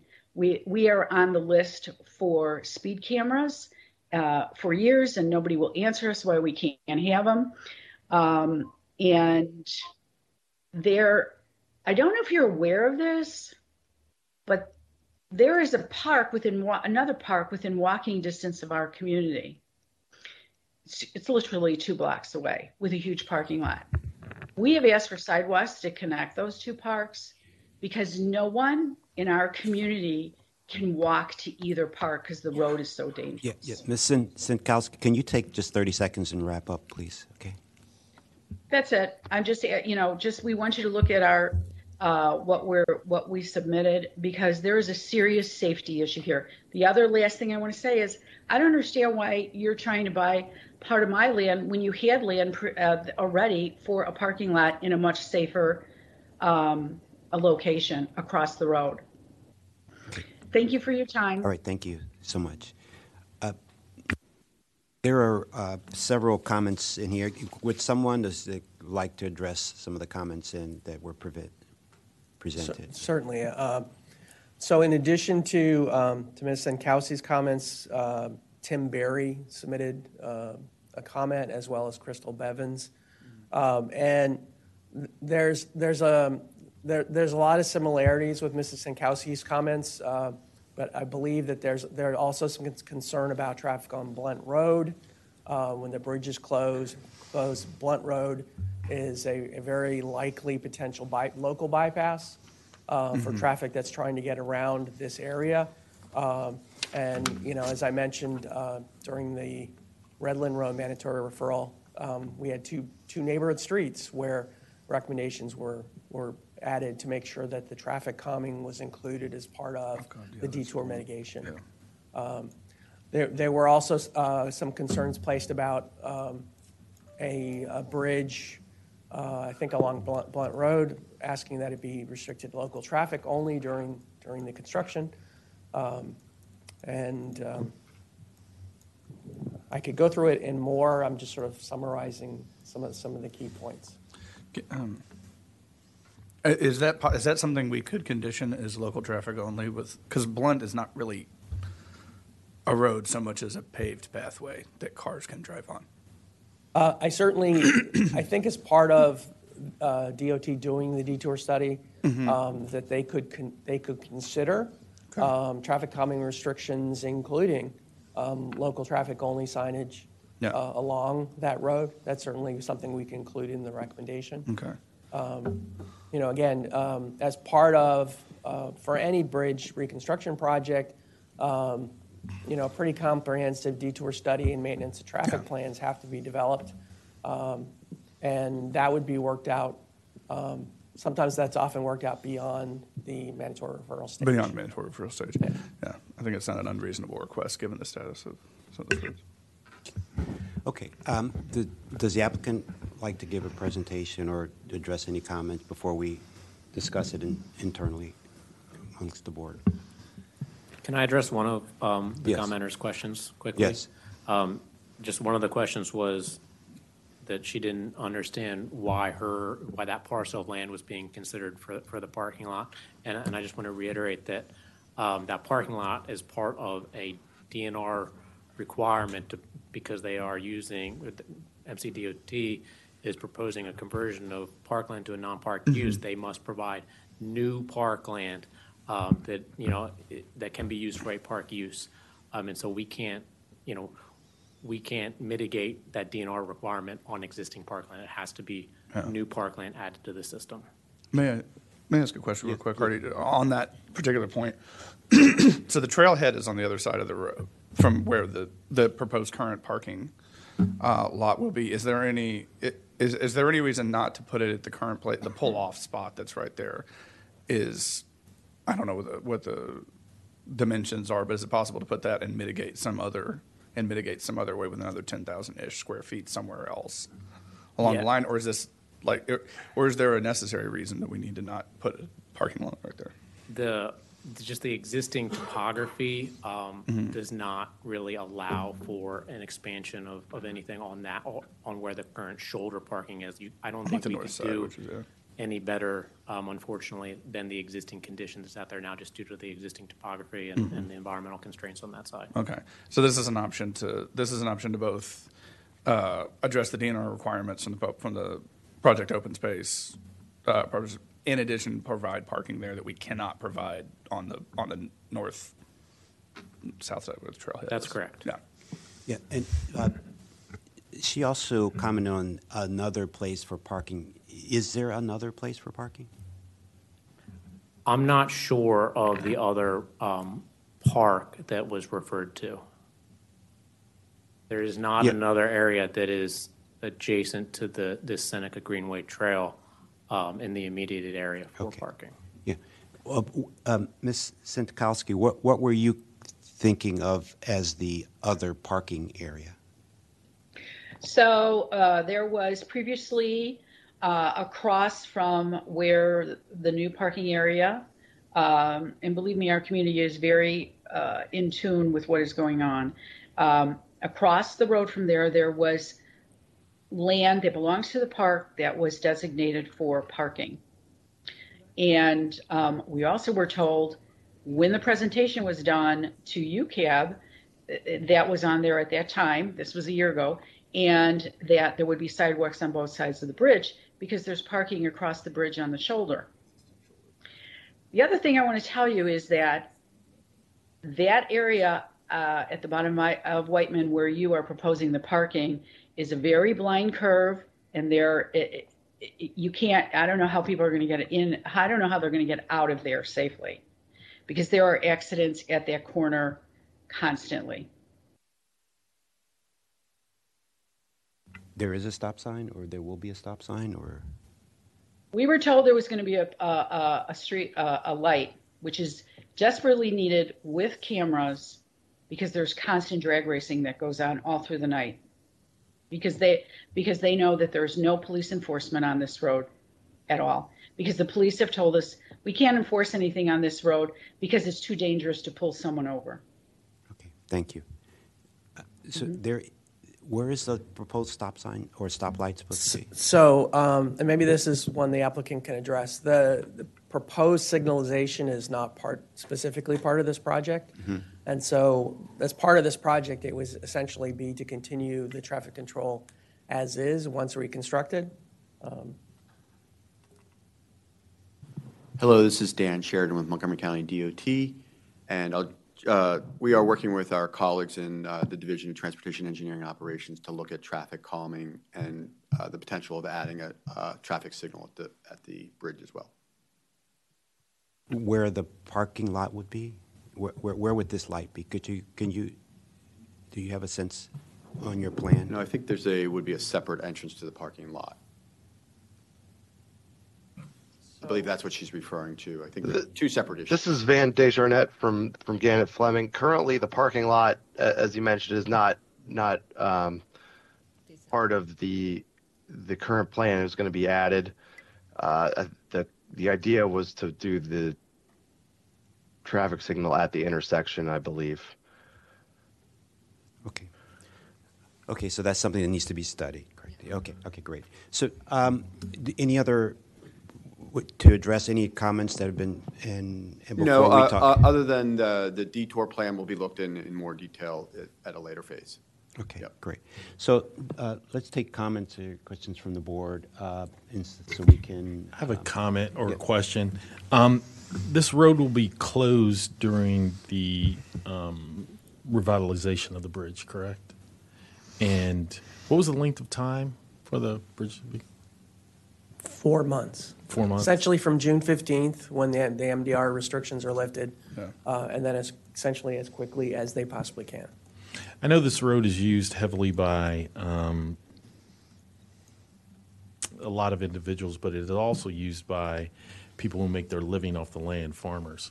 Um, and they might not be able to endure the um, reroute of traffic as well as other people who don't make a living through agricultural means. Has any consideration be give, been given to um, the farmers in the area that that may have to endure the road closure? And if so, have they been uh, allowed an opportunity for any input? Thanks. We will be uh, conducting a public meeting um, in a couple months, and there'll be an opportunity for any farmers to come forward and discuss the, the issue. My primary concern is um, the combines, the tractors, and the vehicles they need to use to, to get back and forth to harvest, harvest crops, and the closure of this bridge for four months could, um, you know, impair their operations. Um, is a closure going to be after harvest period, or in the summer, or during the harvest period? Because I think that that's very important to know. Thanks. It's being proposed during the summer. Okay, um, let's t- talk about the bridge. Uh, So the, it's my understanding that, so you're not removing the abutments, and so you just like tear off the bridge and then the, the top part, and then just adding a new top part? Is that what it is, who you're doing?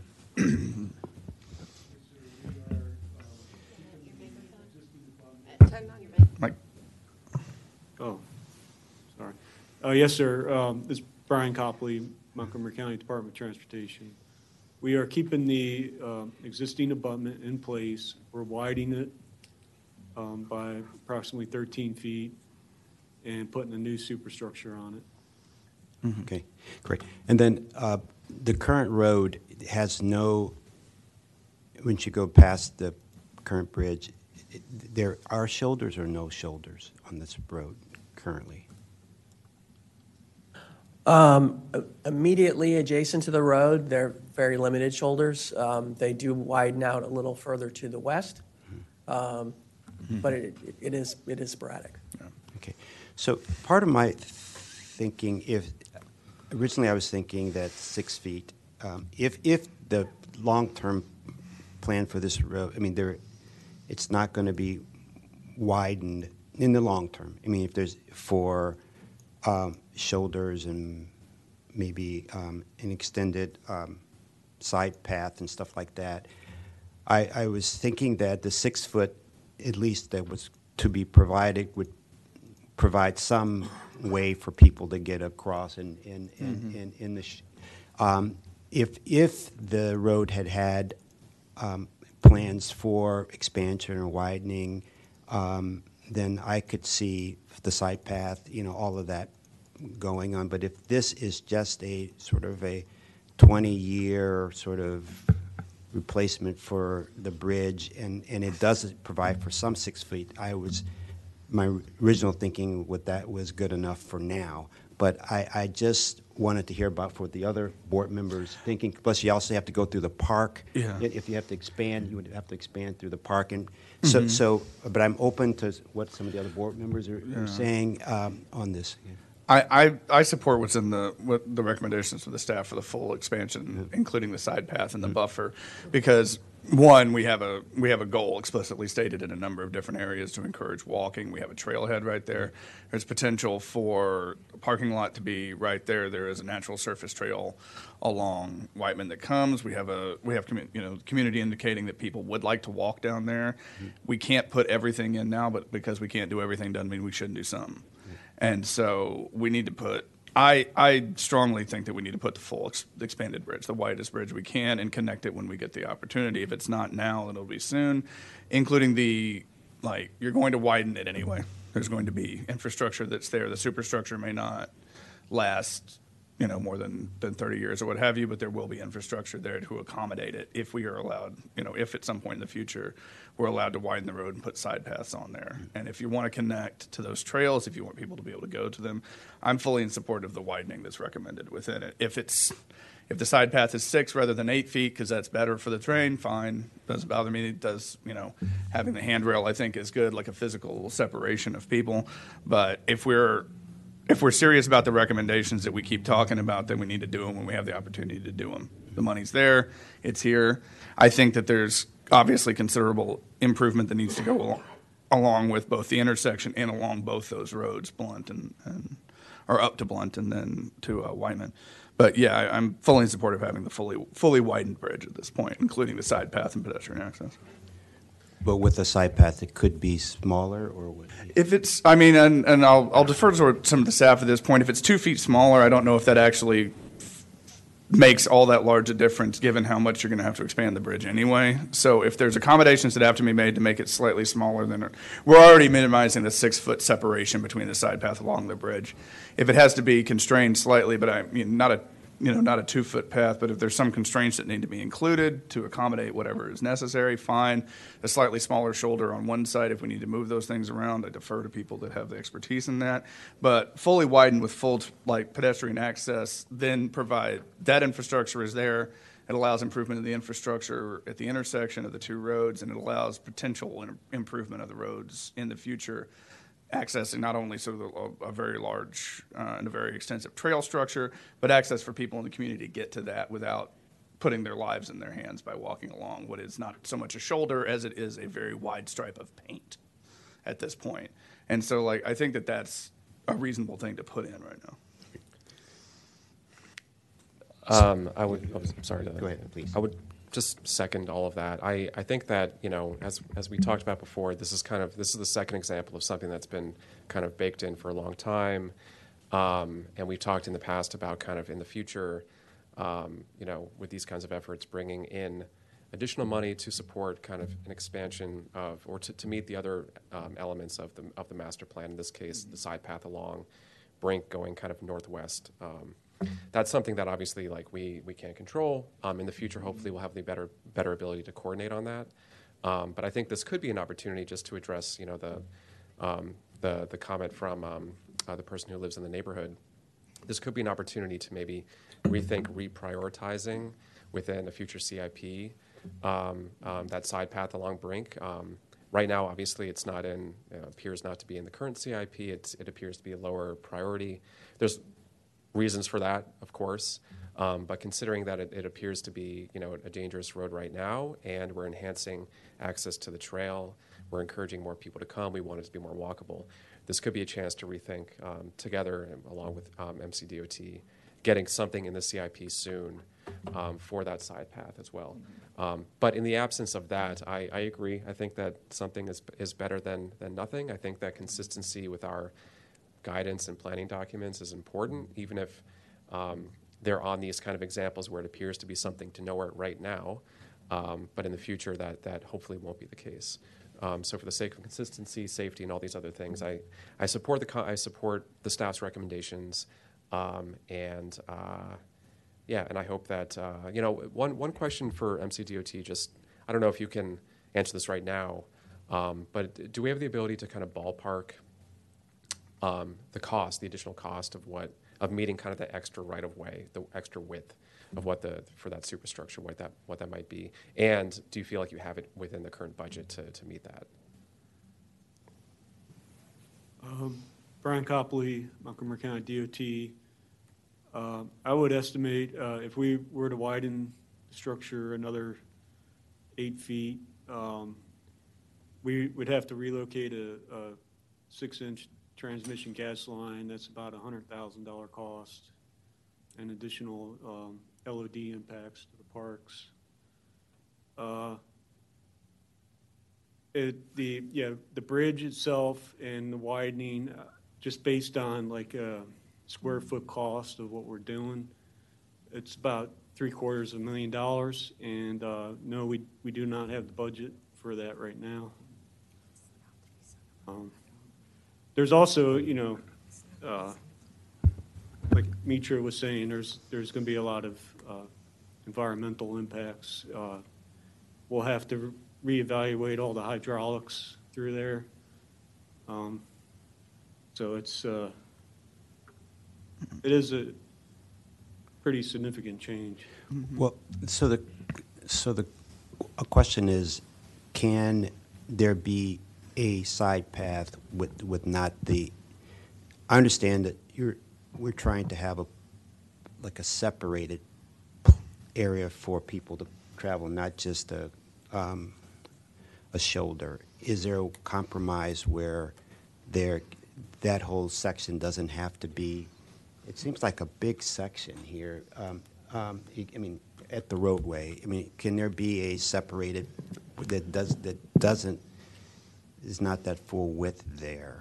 And um, to minimize the impact on cost? uh, So I I sort of allu- alluded to this earlier, but um, if you were able to reduce the speed on the road, um, and if you were able to, I guess, sort of rationalize that this isn't a 50-year bridge, this is more of a 20-year bridge, um, you then could um, re, readjust the allocation on one side of the, of the travel lanes versus another. So instead of a six-foot shoulder, maybe you provide a two to three-foot shoulder on the north side, and you allocate that space on the south side, and then try to get as wide um, a facility as possible. It would more likely be a sidewalk, given the width, because our minimum side path width is eight feet. Um, But it would be um, better than nothing, I Yeah. guess is. And And it would be a separated facility. Yeah, and I, i- if that's the kind of adjustment that we have to make, I think that's a reasonable adjustment to attempt to make, given the current status of the uh, location. And I think that it's, I think from, from the presentation and going through the memo, uh, recommending reduced speed throughout there at both the bridge and throughout pretty much the entire area is probably reasonable to do. I think that's, uh, you know, I, I understand that the, you know, the proposed speed is 40 miles an hour. I think it should be considerably less, potentially when you've got an intersection like that, that we have indications that it's dangerous, plus trailheads that go across it and considerable stuff. I think it's perfectly reasonable to recommend and, and ask that that speed be reduced considerably. So, um, just, just to add, um, you know, with all my respect, I disagree with my commissioners in regard to just go ahead and do it and spend, waste a million dollar of taxpayers' money for something that does not achieve the goal of the master plan or Thrive 2050. This bridge is just 33 foot long. I think it's 50. Okay? No, thir- well, that's what I saw. Width is like 30, yeah. Okay, 50 foot long, whatever it is. 50, just assume that is 50 foot long. 50 foot long, spend a million dollar, waste taxpayer money on the bridge that a lot of other bridges, uh, the way that DOT spend money on the bridges is a specific amount. The budget for the bridges is a specific. This $1 million takes away from other bridges that county need. And I just suggest that Montgomery County should not have a one-lane bridge that is unsafe, okay? Take that $1 million and fix that. That's what needs to be done. I, I support the Thrive 2050. I support providing shoulders and side paths. This does not take us there. It's just waste of money. We need to be reasonable in what we are asking to be done, either with private money or with taxpayers' money. This doesn't achieve it. And it's a big impact to the parkland. I mean, it- The big impact to the parkland. So, so this is what I think we're giving comments, we're, to, to you guys. Mhm. Our goal is to have a, well, how can you, and you have to work together. I mean, this has been dormant for how long? You, you, uh, since 2015, 16? I don't know.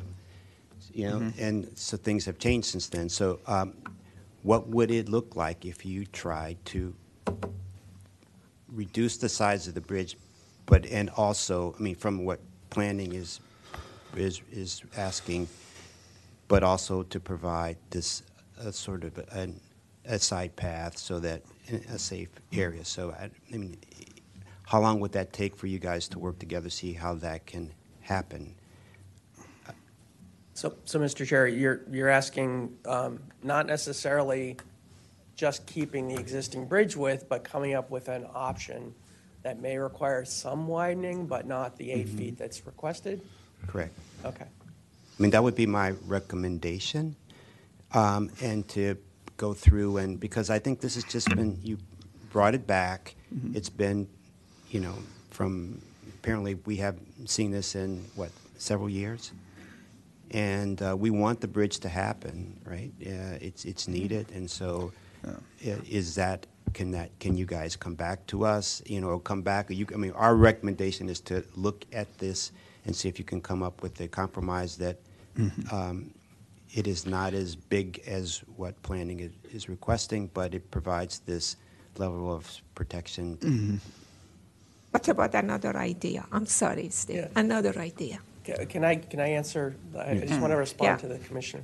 So I, I, um, I think that as part of the comments from this mandatory referral, um, the applicant will be obligated to respond uh, to the planning board uh, Mhm. and, and respond to the comments that, that, y- that you as a group make.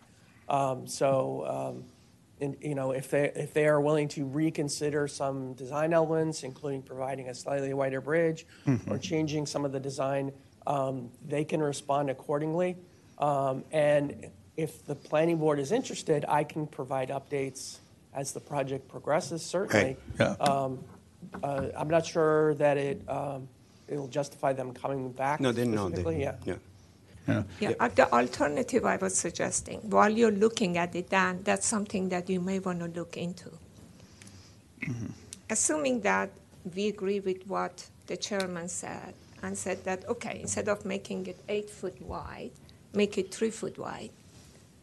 Can we just make the abutment three fi- three foot longer? And then if it is needed in the future, within the time that the bridge is still alive, then you could just add another beam there and make the superstructure. This is just an idea that is allow the expansion in case it happens that we don't think is going to happen, but it's less uh, funding that would be used. Uh, of course, I don't recommend that, but if it comes force to shove, that's another alternative. Can I um, jump in with a couple of those to make sure that we're they're clarified here?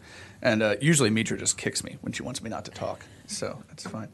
Uh, but I, I, I think it's absolutely necessary to have like pedestrian safety and, and accommodations on this bridge, that it be wide enough. The details over how wide the side path is going to be, given the complete streets, but I think it's absolutely necessary to have separated pedestrian and bike access across this bridge. It's the most dangerous. It is an incredibly dangerous intersections and bridges like this are incredibly dangerous points for uh, cyclists and pedestrians. They need separated location, whether it be four, six, eight. That if we can reduce the speed, then we should do it. We need to provide the accommodations to pedestrians and cyclists as well to have safety across that bridge. How that is accomplished, I'm less concerned. I will defer to people with the expertise for that. But separated and safe is, I think, the key. We can, you know, talk about the extension of pedestrian access on Brink, but also like including, and I want to make sure that the commission is okay, including suggestions and recommendations too for looking at traffic calming at the intersection, not just signaling, but traffic calming, reduction in speeds along both Wightman and Brink Road, and that that is included as well in our recommendations. Also, I wanted to, to note that as part of the master plan of highways technical update, Mhm. um, we're going to be looking at how the complete streets, street types translated Mhm. per the county code actions back in February. Um, This is one of those places that's sort of on the border between the suburban and the country Yeah. area. Um, th- This is the- exactly the type of candidate to consider. Should it be a country connector? Should it be an area connector? Mhm. Um, Certainly Wightman, there's a case that maybe it should be an area connector. Yeah. Um, That, that would be something that, that- that'll be a- an avenue where we can look at that. And that would actually um, automatically apply a target speed of 25, at least on Wightman.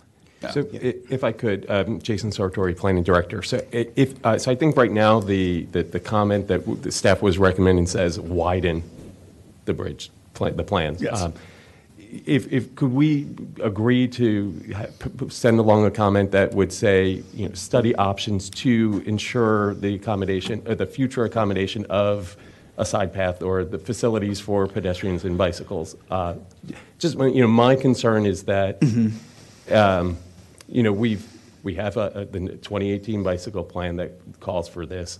Uh, Mhm. We in some way have reinforced the idea of countryside paths with the adoption of the pedestrian master plan Yeah. just last year.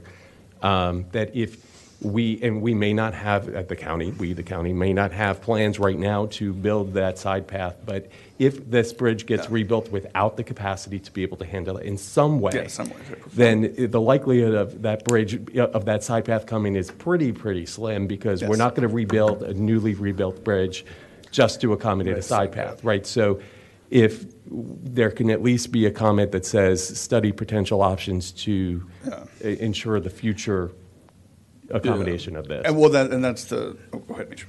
Yeah, as long as we take the number 12 foot out. Uh, no, eight foot. I'm sorry. You're asking for, yeah, the number one. I'm okay with all the other comments Mm-hmm. Mhm. that we have, but we should leave that to DOT with what you said. I'm fine with that. Yeah, I just want to make sure that when we say future accommodation, the bridge is actually built with pedestrian and bicycle accommodations, not potential extra space that doesn't actually currently have that. And like what we're building is then a foundation to allow for the expansion of pedestrian and cycle access in the future along those roads when it gets to that point. You're talking about extension of the abutments?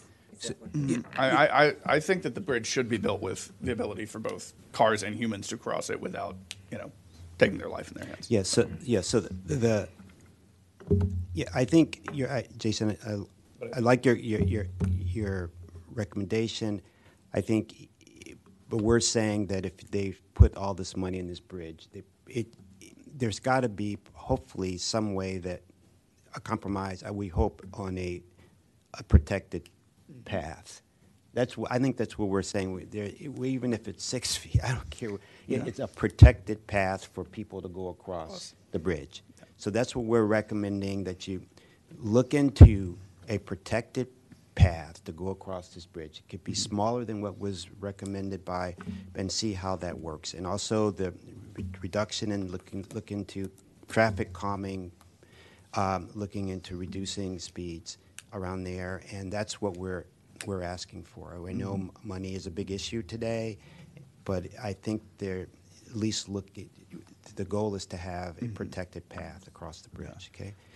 And then uh, also, yeah, as we look at, you know, this, this bridge, if it's true that this road has 13,000 cars a day, that's, that's, that's a lot of traffic, you know, that's, um, so, so we just need to be, um, provide for that and, and also Yeah. look down in the future. I think when the planning staff is, there are going to be more and more roads like this, like what's realistic, you know, and, and, and hopefully DOT, we work together earlier to look into how to, when you make these bridges on these, these country or non-country roads, how do we work together earlier? So I, I think we could, I'd like to make a recommendation. uh, Oh, could, uh, just on one more, is it, is it possible, or is the, is the board okay with also including the comment on the traffic diversion and the local traffic only for, uh, the road that the, that the, uh, uh, I'm sorry, During I forget the name. The, yeah, during construction for that. Is that something that we can include as a recommendation but- or?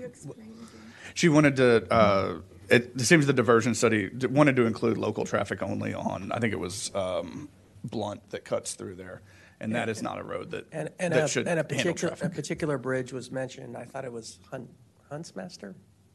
I, yeah, I have to go I, to look, but I, I understand like rec- recommending that, that there be local traffic only recommendations on the diversion, on the traffic diversion study. I think that's a reasonable thing to do considering I think how we should leave it minimal. to DOT to do. You are talking just about four months, a very short time during the summer. Uh-huh. And I totally understand and support the closure. I would rather leave it to the Department of Transportation Mm-hmm. to see, because the detour in that area may not be very easy. You just put it for local. What happens for people that they need to drive? Where do they go? that they divert earlier than yeah, one so- road, I think is the answer to But- that but question. I- But, yeah, but I think that that's a recommendation that's reasonable for local traffic. Well, well, I, I would say that DOT needs to study it, and maybe we can Mhm. say, in- including considering, look, but. but Traffic, y- that's- y- Considering, but, but, so that's what, it- I mean, I hear you, instead, including considering um, on- only local traffic, but and you decide, you know, you, you guys do the study and you decide, okay?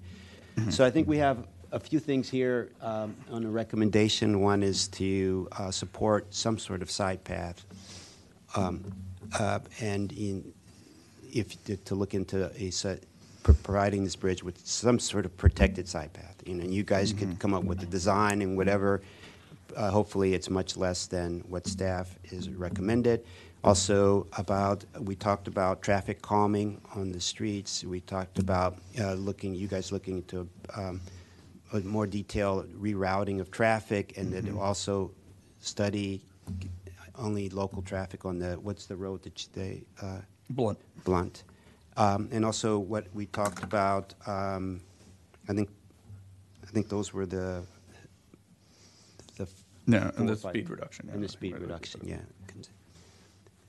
So do I have a, Um, We just want to go back, there was some early conversation on comment eight. I think uh, we ended up moving away from that, but that was the comment that I think uh, Commissioner Pedoeem had. The parking lot. Yeah, that was the parking lot. Um, You know, I, I understand that all our uh, comments are advisory when it comes to the mandatory referral. When it comes to the parks, it's not. And this Mhm. is really doesn't matter. To me, it's look like double payment. I do not know if uh, you have any other recommendation, but I'm okay either way. I just were asking about it. We are not talking about a lot of money, so I don't think DOT would really care that much about that. Unless you, you guys care, I don't think it matters. yeah, really. but, yeah, so, so we're, we're, we're okay with what's Full there in compensation, number, eight- number eight. So the the part that was a protected side path, you know, consider design with a protected cut- side path, whatever,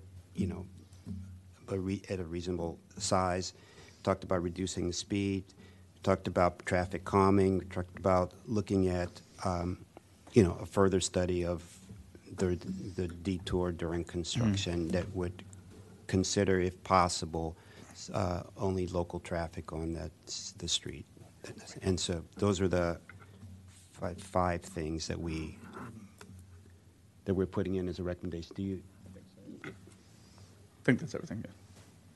do I have a motion for Yeah. approval? I move that we approve transmitting comments on the mandatory referral MR 2024-0020 uh, with the additions and recommendations made by the commission. I second it. All in favor? Aye. Aye. Aye. The ayes have it. Thank you. We're going to take, uh, we're going to take a five-minute break, and then we'll start our next item, which is item number six, zoning text amendment, ZTA 3023-11, and subdivision regulation amendment 23-02. Thank you.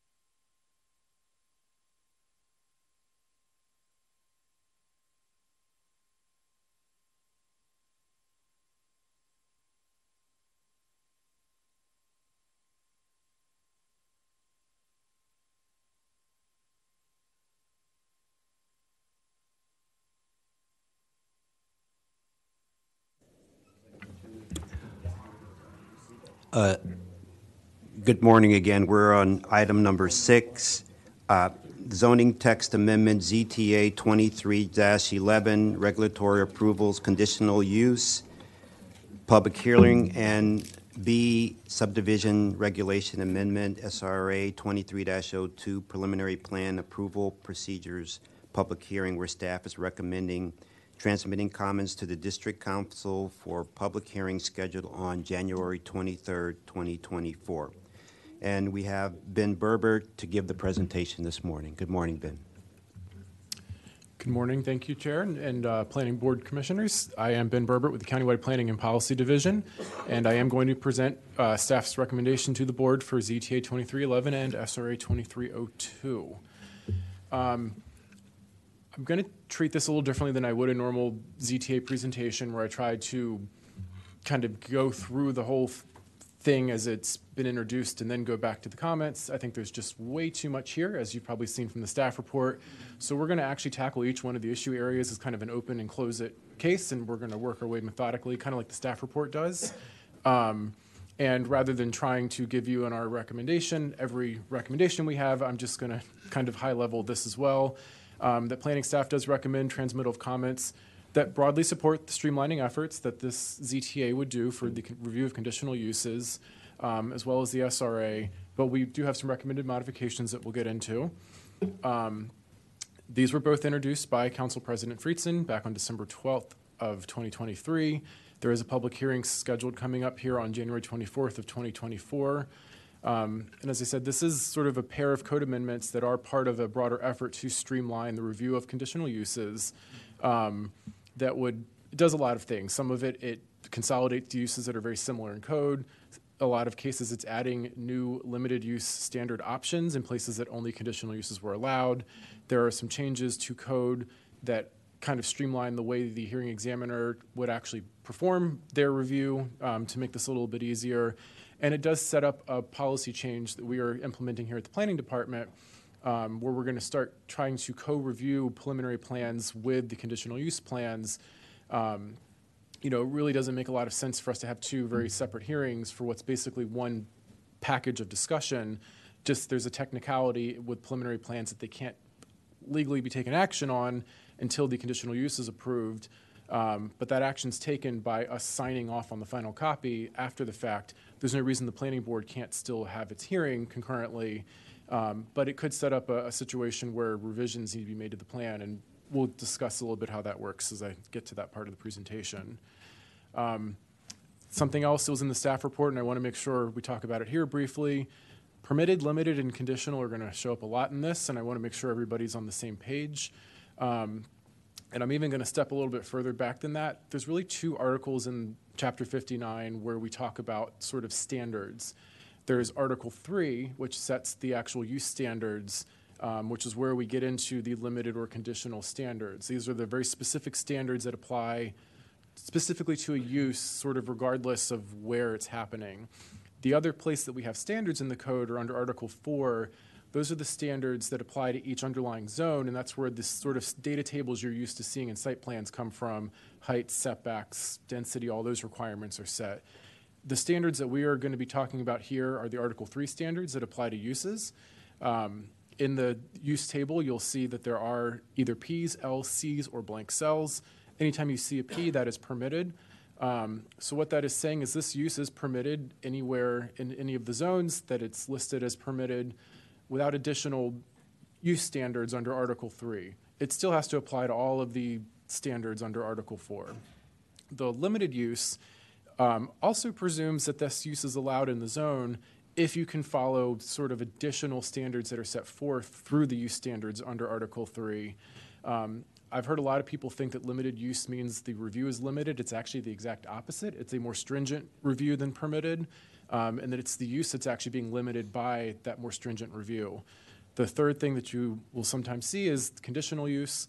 Um, this is a situation where the underli- that use is not actually presumed to inherently be approvable unless it goes through the process and it's conditionally found to be approvable in that location, in that zone. Um, and it's really heavily based on compatibility findings at that point. Um, And again, conditional uses are where the hearing examiner uh, steps in and does their review rather than the planning board or DPS doing the reviews on limited and permitted uses. Um, So again, we're So, gonna- just so, so the clarification, so permitted uses are done au- automatically through DPS? Not necessarily. Um, Permitted uses may be approved by DPS and it may be approved by the planning board. Whether or not a site plan is required is sort of a whole other section of code that sets forth adjacency to uses or size of a project. Um, All permitted is saying is that use, without additional limiting factors, can be reviewed by whatever applicable body is doing that review. Um, So, you know, if, let's say an, uh, a retail use is a limited use in one zone and permitted in another, if it's permitted, we can go straight to reviewing it through either building permit at DPS or site plan at the planning board, um, and just make the necessary findings that are consistent with that. If it's a limit, if retail was a limited use in a certain zone, it might say it's limited by hours of operation or size of building or, you know, some other factor that's unique to retail that in that zone has to be sort of reviewed or found to be true in addition to just the standard review that would happen through a site plan or a building permit. So um, permitted doesn't necessarily mean it's, it's by right straight to permit. It just means that there's not additional factors that need to be considered in the agency's review of that All right, use. so- But a limited review project would, would not go to a hearing examiner? They don't go to the hearing examiner, but they would come to the board. Most likely, DPS still can do some limited use, but there are, there are more standards, but it still doesn't go to the hearing examiner. Great. Only conditional uses go to the hearing examiner. Great, thank you. All right, so we're going to start walking. Thank you for this information, really educational. I got it. Well, we're going to put this to the test. Um, uh, We're going to now just start walking through all the different divisions that are recommended for change to this ZTA. Um, And I'm just kind of walking through in order that the ZTA presented them to us. So the first one is under uh, 59-1.4.2. This is specific terms and phrases under the defined terms uh, division. Um, There are sort of three things that are changing in this section.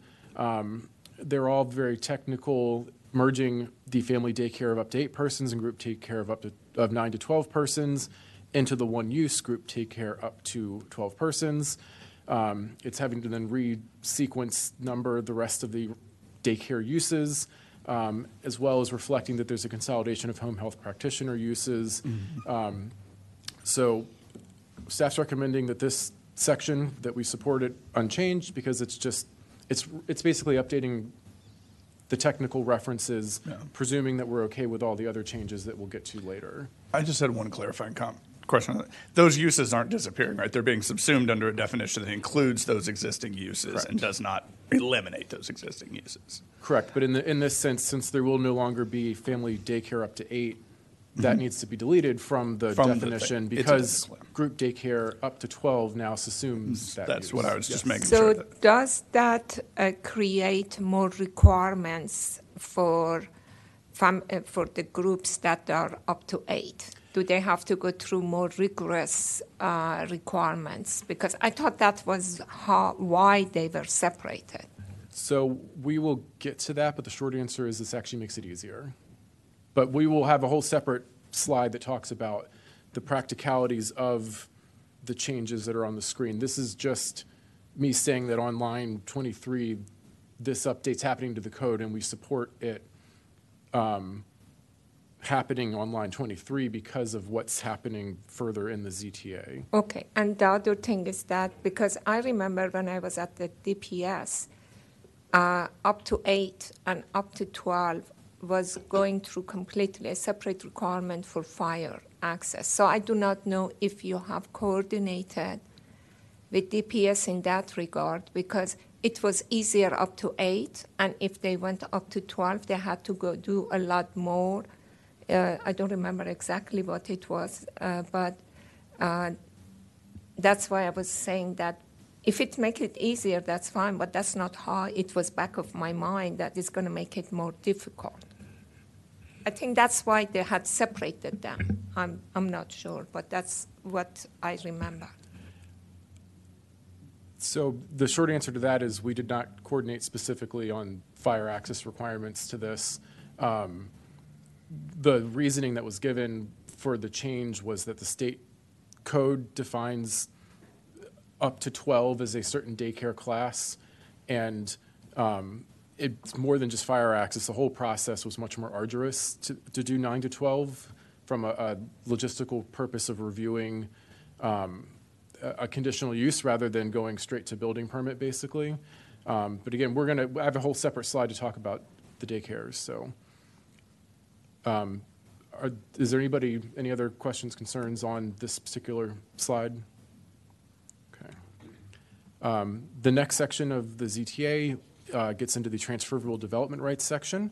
Um, As we probably actually remember from the ZTA I took a couple weeks ago before the board on cemeteries, there are lists of uses that are prohibited um, when a property is encumbered by a TDR easement. Um, That is being reflected because, again, there are uses that are changing as other parts of this ZTA.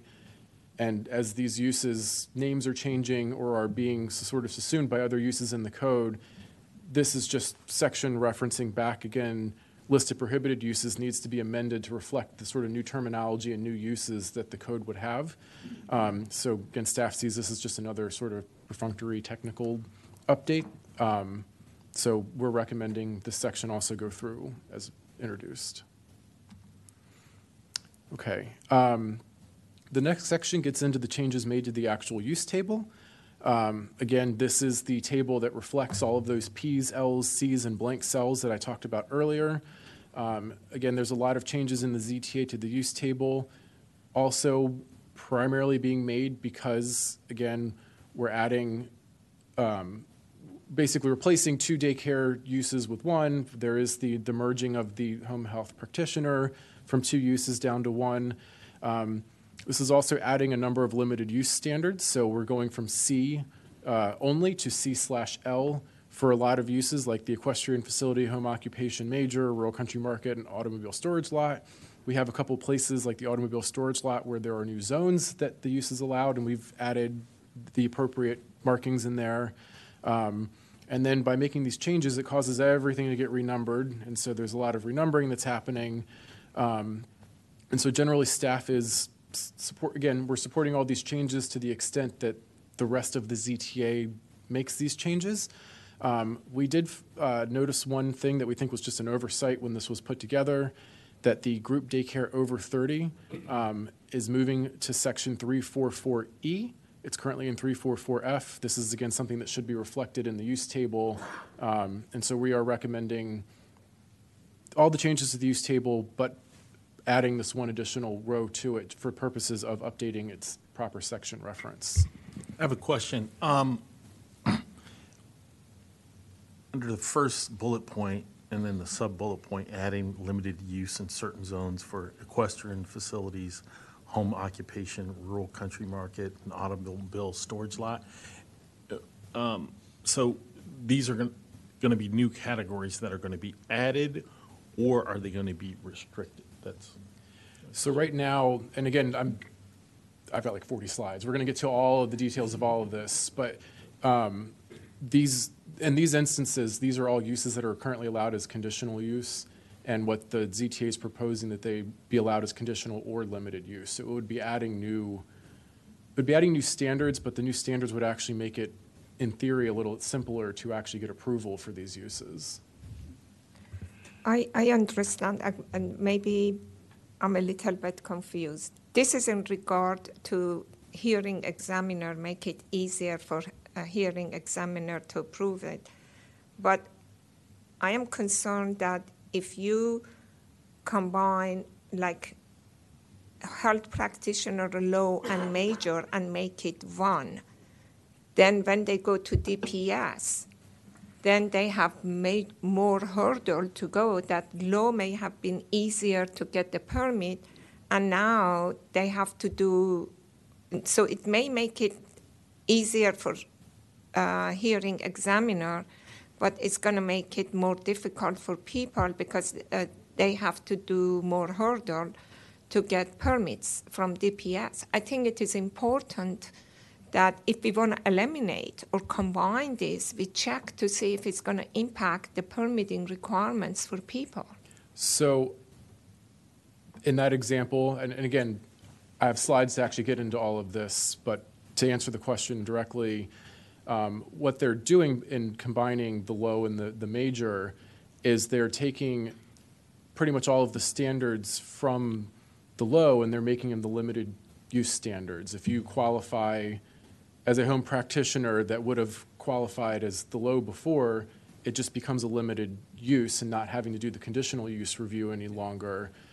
The conditional use standards for high would still remain. If you can't meet the low standards under limited use, then you, you still will do your conditional use. And so it was it's staff's perspective in that and in the other instances where this is happening that there was nowhere where they're making the process any harder. It was all either keeping it the same for an applicant and in some instances making it a little simpler by not having to do the conditional use any longer. Yeah. You can still meet the limited use as a low home health care. You just, it's now no longer conditional, it's limited use. You skip the hearing examiner, hopefully, and you can move, Okay, so move on. the- But you're not required to do any additional permitting. So the cat- category doesn't go away. Still, you have these low and major Let- categories.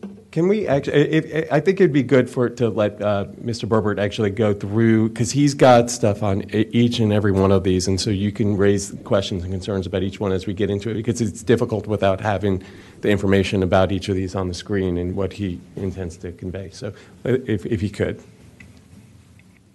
Uh, yeah, I, we can definitely, we'll talk about all this a, a little more. And so for this slide, is the board okay with the modification to the use table with staff's recommendation to update the section reference? Okay. Um, so the next is the first use we'll actually talk about, and this is the equestrian facility use. Um, this ZTA, so currently in the code, the equestrian facility, um, it's a conditional use in the E RE2, RE2C, RE1, E and R200 zones, um, which is, you know, I think from both staff and the hearing examiner's perspective, it's pretty arduous that if you just want to own one or two horses, that you have to go through an entire conditional use process to do that.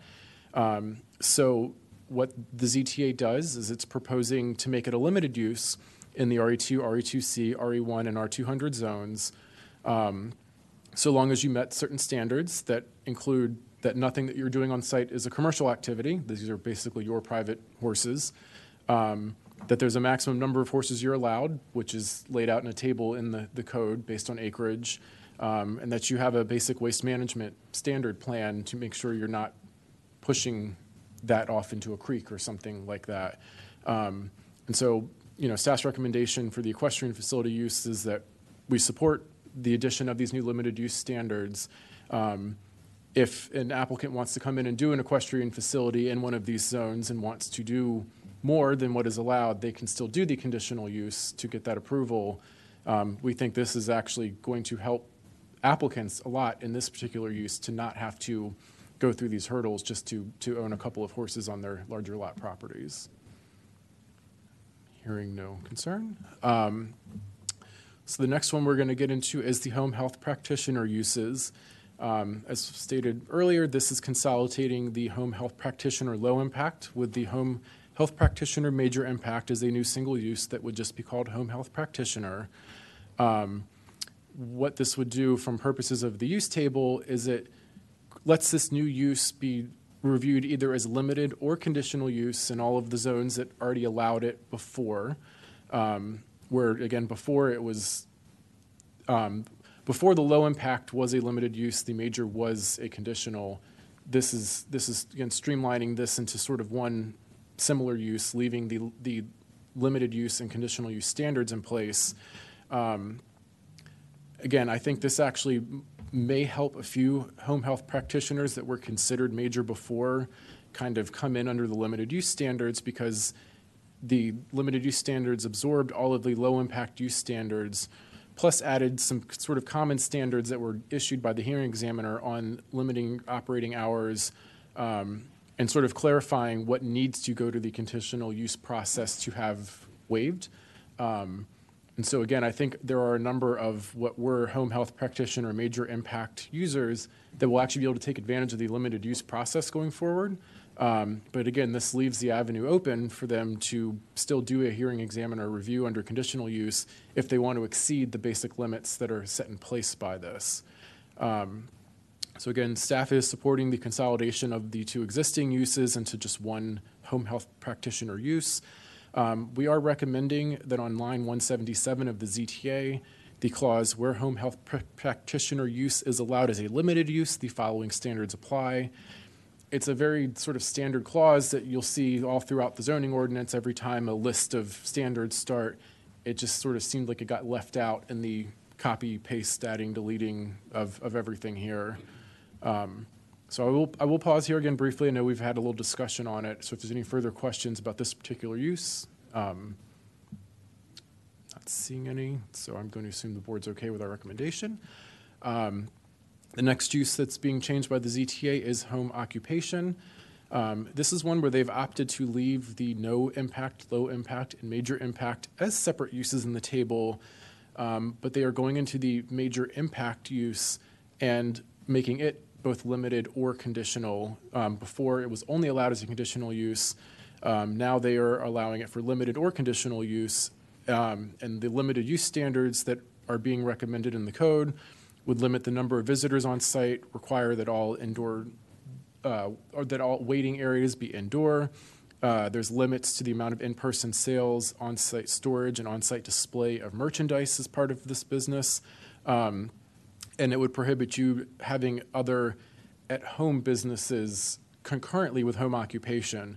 If you can meet all of that, this would now be allowed as a limited use.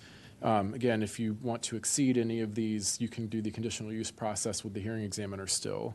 Um, so staff is supporting um, these new limited use standards with the home occupation major impact.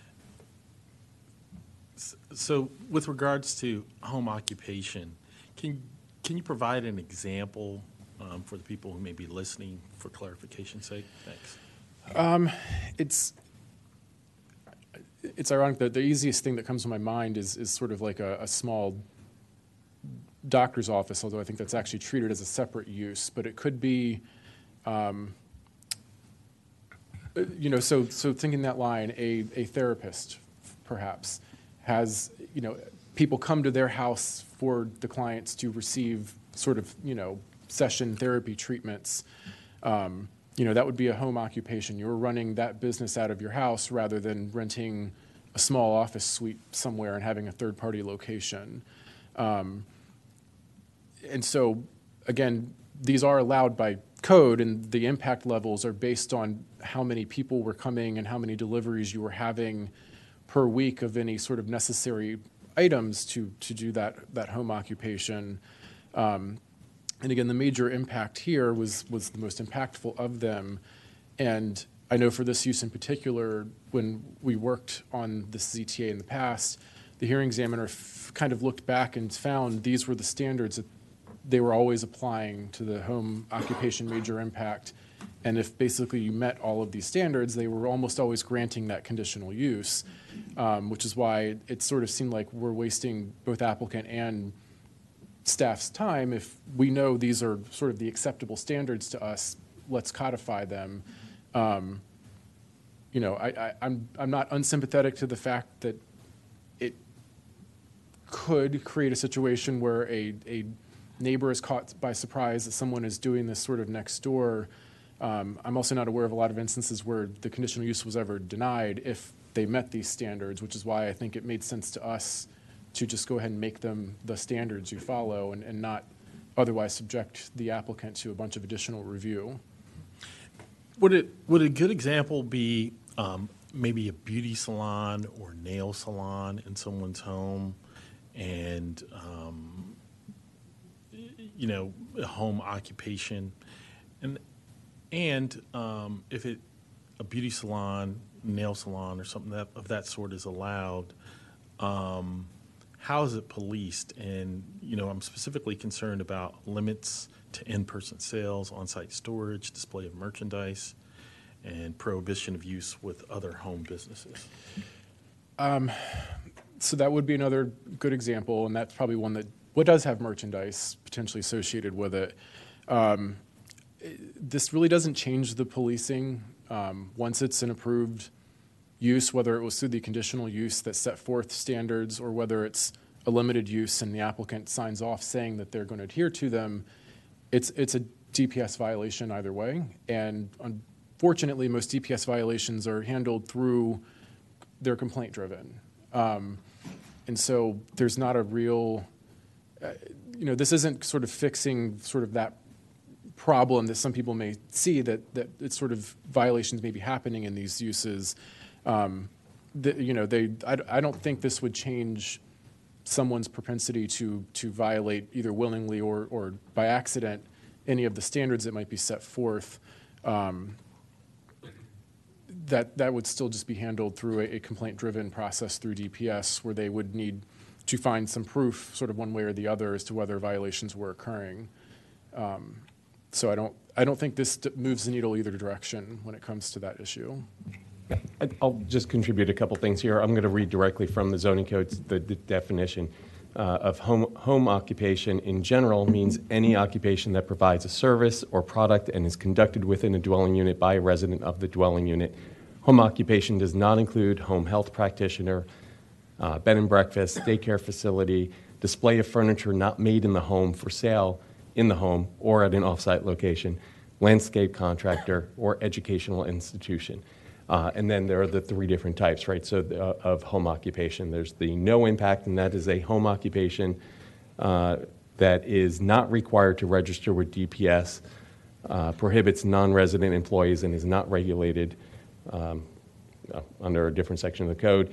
Um, home occupation low impact is a home occupation that is limited to one non-resident employee in any 24-hour period and is required to register the, the business with DPS.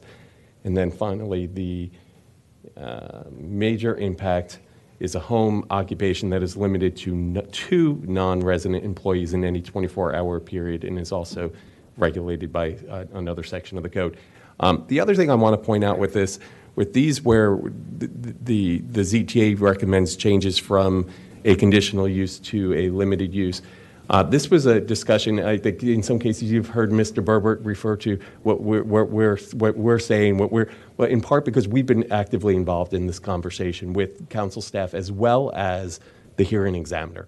So these are ones that in some ways have kind of been blessed by the hearing examiner too in recognition that um, when these conditional uses go through that process, oftentimes they come first to the planning board, then they go to the hearing, hearing examiner. It's multiple steps of the process, but if the hearing examiner is consistently applying the same set of relatively objective standards, let's try to kind of expedite this process by just putting those standards in as a limited use, having it only have to go before the planning board and not before the hearing examiner. So um, this has been a kind of a collaborative discussion in with, with, with these particular types of changes.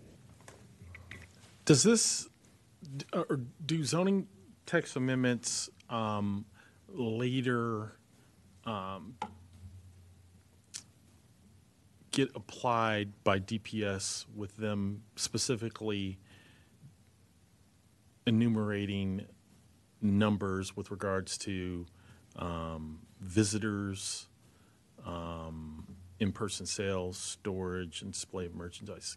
What, what I'm what I'm concerned about is that when you have certain businesses, and, and I'm speaking from experience and, having a client who had an issue with someone who opened a business in their in their home, um, traffic and parking became a nightmare in that home, right, in, in the neighborhood. And this person was running a profitable business, and it was in their interest, but was not in interest of the neighborhood. And so when I'm looking at this, and there's generally broad, and then when does it get into specific? Does DPS come along and say, this is the number of visitors you can have, uh, this is the um, number of workers you can have, and this is um, generally what we will enforce, or is it left broadly to interpretation by DPS? Because this is general right now. It, it's probably general on the screen for sake of not wanting to just publish the entire staff report. So I'm quickly looking. I'm pretty sure there are actual hard numbers in the ZTA. You could just answer yes or no without going, and I was wondering if. if I, I DPS can say. I think it is because I was there. That and they look. I I believe I didn't do it. My staff did it at that time, but I believe that there is a specific number for each use uh, that DPS has to use to enforce it. They cannot just be on their own rep- uh, interpretation. So uh, that's what I remember. Um, Commissioner, uh, if, uh, just, uh, for example, it might uh, be helpful, I'm, I'm just looking at, under, uh, low impact here, it says the maximum number of visits is twenty per week, no more than five per day, excluding deliveries. Um, you know, it limits the sale of the type of goods, the number of sales per month. I mean, the code gets very specific on these things. And uh, one thing I, I will add, just by way of example, I know you had asked that I have picked up on the fact, just sort of anecdotally, it's actually increasingly common for attorneys to operate out of their house when they don't want to pay overhead, obviously depending on the, the type of practice they have. So just thought I'd throw that out there.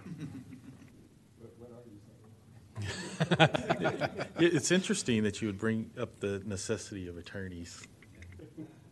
Well, of course, I, I I do have a sense of self-preservation. Um, Does that, were your concerns adequate? Okay. Um, So I'm assuming what we have on the screen, everyone's good with these recommendations, all right? Um, So now we are going to get into the discussion on the daycare uses. Um, As was mentioned before, this ZTA takes the family daycare up to eight persons and group daycare of nine to 12 persons, and it's recommending it as one new use called family daycare up to 12 persons. Um, So currently, up to eight persons is allowed as a permitted use in every zone. Um, There are a few limitations. They come from sort of licensing standards that aren't really zoning related at that point. Um, and those would all still apply with, with the new combined use. Um, but to go to day, group daycare nine to 12 persons is currently a conditional use in a lot of zones. It's limited in a few, but it's mostly conditional use. And it's a conditional use that I think we actually see a lot of applications for because somebody has a daycare with their eight people and they want to expand modestly. And to, to go from eight to 12, it can almost always be in almost the same footprint. It's one additional staff person. It's a, it's a very small, logical next step for a, a at-home daycare provider. Um, and the amount of effort that goes into preparing those conditional use plans basically for us to make the finding that there's no impact in the expansion from what they were doing before from a practical standpoint, I think is what we are trying to address, and it, it felt very arduous. Um, you know, I, I, I regret I do not know the implications directly on, on something like fire and rescue. I do note um, in some other uses actually in the code that are also proposed for consolidation that we'll get to a little bit on the, in the retail side even though we're consolidating the uses, there are some still specific standards that point out that if you're above a certain size, other standards still apply. So I don't necessarily think there's a, a inability for, for the county, if there is a fire code that kicks in at, at nine, that it might not still kick in. It just doesn't need to be reviewed through a conditional use and through us um, necessarily. I think that could be handled through the permitting process. So um, again, this is one that staff's actually pretty supportive of. You know, I think, you know, we all know that daycare is something that is very expensive, it's hard to come by. And, and to be able to have people expand by just a couple of additional students, it's a lot of work that's probably holding people back from doing it now, in our sort of opinion. And so, you know, we are recommending this change go through as introduced. Oh, look at that retail service uh, establishment. So, this is one where there's sort of the combined definition of retail and service establishment, and then the code has six distinct breakdowns based on size of establishment, with the smallest being up to 5,000 square feet, and the current largest being anything that's 120,000 square feet or larger. Um, the ZTA is combining the upper two most tiers, the 85,000 and one square feet to 120,000 square feet, with the 120,001 square feet and over into a new 85,000 square feet and over.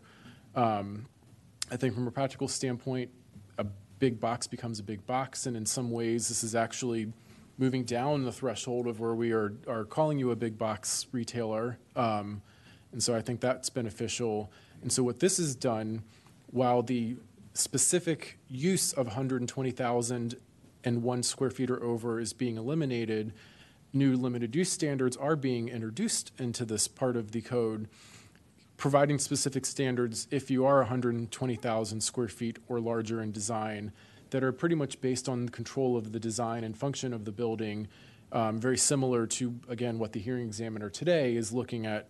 Um, and actually, anecdotally, the hearing examiner says that, at least in the time that the current one has been working, has never even seen a conditional use come in for this size of retail.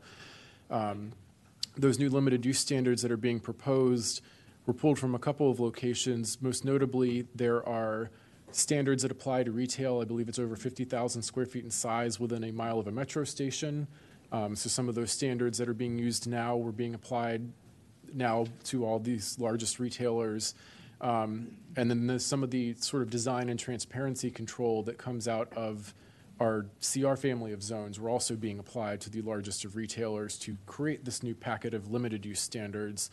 Um, and staff thinks this is a reasonable way of, of managing if we have any future applications for such large projects. The only recommendation that we are making um, that's shown on the screen, uh, sort of limited use standard B, uh, street level retail facades that front public or private streets or parking areas must provide transparent glazing for at least 60% of the horizontal length of the building facade. Uh, we would like it to say as measured from a height did I do this right? Yes, as measured from a height no more than three feet above the walkway grade to no more than eight feet above the walkway grade. Um, instead of saying between the height at a minimum of three feet and eight feet above the walkway grade. It's the exact same thing in practicality. We just think it's a lot clearer for somebody who's not used to reading this to understand what we're trying to do that you go up three feet and then three to eight is where we want the 60% transparency. It just, we, it's all about clarity. Um, there's really no policy change with this recommendation. Are there any questions about that? I see none. Uh, next use that is changing in the ZTA is rural country market. Um, currently, this is only allowed as a conditional use, uh, and it's only allowed as conditional use in the ARR, RNC, RE2C, RE2, RE1, and R200 zones. Um, a rural country market is effectively like a, a, a slightly more permanent roadside produce stand. Um, you know, the, your most basic one would be completely portable trailer that could be pulled by a vehicle. This would sort of apply to ones that are actually permanently built into the ground. Um, but there's lots of limitations on what they can sell. It needs to be sort of on farm produced produce or other goods that were produced from the produce grown on the farm. Um, and it just sort of seemed like, why is this a conditional use for something that is such a low impact and would help promote farmers to be able to have a direct line of, of source with their customers? Um, so th- the new limited use standards would just set the minimum tract area, minimum setbacks, and maximum building height, which were consistent with what the conditional use requires. The conditional use now would be used going forward only in situations where somebody wanted to deviate from one of those standards. Um, so we recommend this as introduced. This, this includes actual permanent structures, right? Not just like, these, these would be allow, allowing permanent, a permanent structure more or less It, with, it, like, it can also be in a permanent, you know, as part of your barn. There are Yeah. limits on how much of that, you know, Okay. can be used, but yes. okay. Uh, Next use is the automobile storage lot. Um, This is a very specific use that is, it's basically defined as the lot where tow companies tow your vehicle to. Um, I mean, there has to be one of those somewhere. So um, currently, they're only allowed in the GR zone, and only allowed in the GR zone is conditional use. We just thought it was very strange that the retail zone is where you want to put the impound lot. Um, and so, in, in purposes of just trying in good gesture, I think this use change came about that the industrial zones also feel like an appropriate place for this, and that maybe it could be limited rather than conditional. And so we have borrowed the use standards that applied to uh, vehicle sales and rental outdoor and are applying them here, such as needing the hard pavement surfaces, the lighting, the screening, the setbacks, all of that good stuff. Um, and so staff is recommending support of this is introduced. Um, next, we're getting into the parking section of the code. Um, the first section we'll talk about, this is an update to the uh, required parking table. Um, again, these are kind of like at the beginning of the ZTA.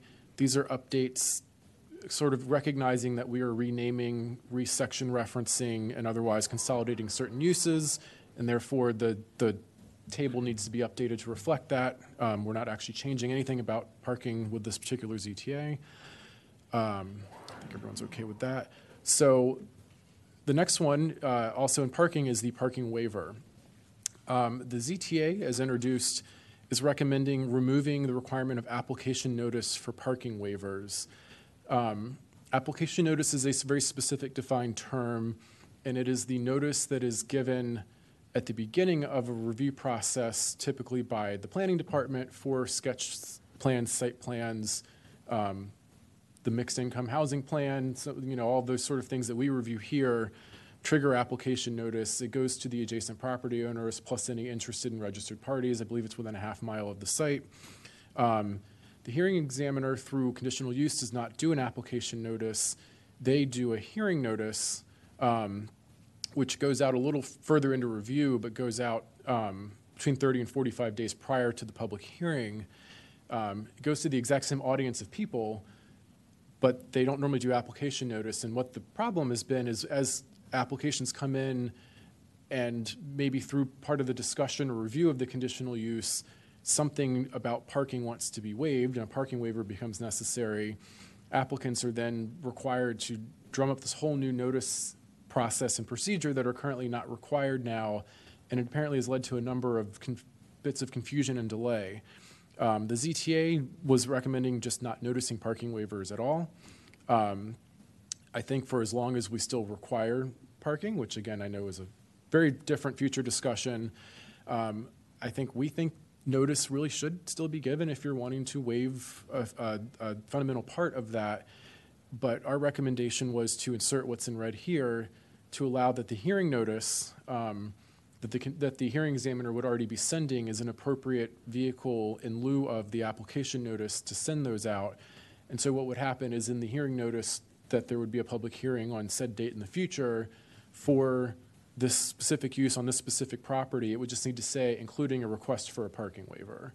Um, and in talking to, again, the hearing examiner about this after the ZTA was introduced, they agreed they didn't necessarily mean to not do any notice, they just needed to get it out of application notice. So um, staff is recommending the one change on the screen as shown. Uh, next section of the code changing is the rural open space uh, requirements for the, uh, again, there's a list of prohibited uses that cannot be constructed in rural open space. Um, again, this in particular is removing group daycare 9 to 12 persons from that list because that use would not be part of the code going forward. And then it requires the renumbering of everything alphabetically under it. Um, so staff supporting that change. Uh, next one that is a little bit of discussion here the alternative method of compliance. Um, so everything under Article 59 6 are basically the development standards. Again, here we're talking about the, um, the parking, the access, the, the screening, signs, landscaping, open space, all of these things fall under this. Um, and pretty much with the exception of parking, alternative method of compliance is a way where the deciding body currently can deviate from any of those standards in those different divisions, um, provided they, they meet a set of findings showing why this deviation is sort of good or okay.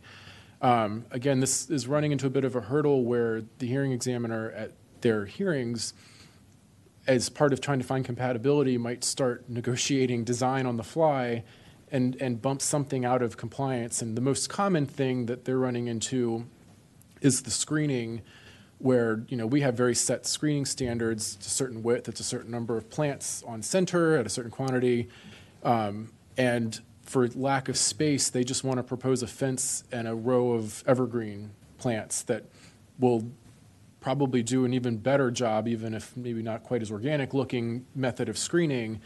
Um, and currently, that requires alternative compliance to do that review. The hearing pauses, staff here gets called, we have to do a review. It, it creates a lot of delay for something like this. Um, there's existing language in the code that, that implies that the hearing examiner only need use Article 6 to the extent necessary for compatibility, but it wasn't written in a way that we all agreed that that was obvious to people. Um, and so the initial modification came in wanting to just exempt landscaping on a landscaping plan for purposes of screening from doing alternative compliance. Um, again, I think staff here felt that might be appropriate for the hearing examiner at their hearings, given the nature of their review and the authorities they have. Didn't necessarily feel like it was appropriate to remove that from the planning department's review. Um, and so a number of changes are actually being proposed to the introduced ZTA. And again, this was based on a, a group conversation that was had between planning staff, council staff, and the hearing examiner um, since the introduction of this ZTA. The first one goes into the, the necessary findings of conditional use. Um, again, this is the finding that was being pointed to that the hearing examiner met applicable development requirements under 59-6. Um, what we really think this wants to say is the intent of the general requirements under 59-6. Um, we just think it clarifies that you still need to follow the intent of these, but that that is the new sort of baseline of finding, and that you don't have to hit their very specific requirements anymore. Um, then moving into the alternative compliance section of code, given the language in the hearing examiner changing, we think applicable deciding body really should just become planning board because we're the remaining applicable deciding body on alternative compliance. That clarifies the hearing examiner is not involved anymore in alternative compliance. Um, a third problem arose in this discussion. We tried really hard to avoid having site plans follow conditional uses because it feels kind of redundant, and we eliminated a lot of those in the 2014 rewrite, but we didn't get rid of all of them. Um, and so we very rarely see this, but it was it sort of felt important that if the hearing examiner did make as part of their finding some alternative that's not the standard of division 6 but met compatibility that if a site plan then came in, that the planning board would be able to use the hearing examiner set standards um, rather than looking at the actual standards in Article 6 and go, well, wait a minute, those don't compute. Um, there was just nothing in the code that said that you do that. So, like binding elements on an LMA, we follow them because the code says to. The code doesn't say anything about the planning board at site plan necessarily following modified standards of a, a conditional use. And so there's sort of two places this could go. It doesn't need to go in both. Um, and I don't think staff has a strong preference on where. And so our recommendation is we send it along, offering council both options, and they can pick where they want to put it. One of them would go into alternative compliance and just say that an application that was subject to previous conditional use approval, that approved alternative screening standards, um, other than those found in screening or uh, parking lot screening that has changed that was done through a parking lot or, or screening that was done uh, for parking, um, that those altered standards would be what would apply rather than those in Article 6. The alternative would actually go into the site plan findings that the planning board makes um, that specifies that um, the board must satisfy all applicable standards under the general requirements of this chapter and it would just say that includes any development requirements that were modified by an approved conditional use. So this, we think, gives the planning board the ability to not kind of have an error when processing these and say we can't do that. So any questions? I know this is a complicated one, all right? But you will say, it'll say or.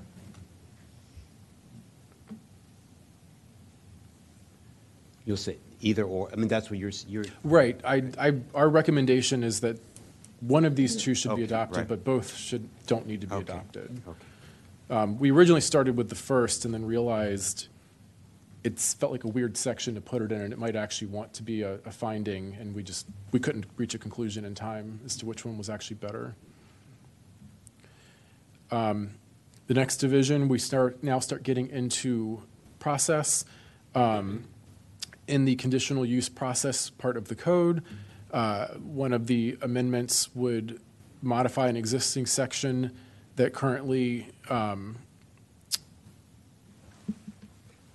allows an application to be withdrawn. We all, this is now adding the ability to dismiss an application. Um, basically, if an application goes inactive for a year, the hearing examiner can file a motion to dismiss the application. It sets forth a 60-day process for potential appeal. Um, this seems reasonable that they should be able to end a review that is kind of gone stale. Um, also, in the special provisions section of the code, which sets forth things such as fees, um, this would add a new section that would allow the hearing examiner to partially or fully refund filing fees if either the request was made prior to the hearing notice going out, um, or if a, a zoning change materially changes the whole purpose of the review, making the conditional use no longer necessary, or any other government action that would render this moot. Um, Again, I think if they want to do that, we're fine with that. Um, So we got through the ZTA.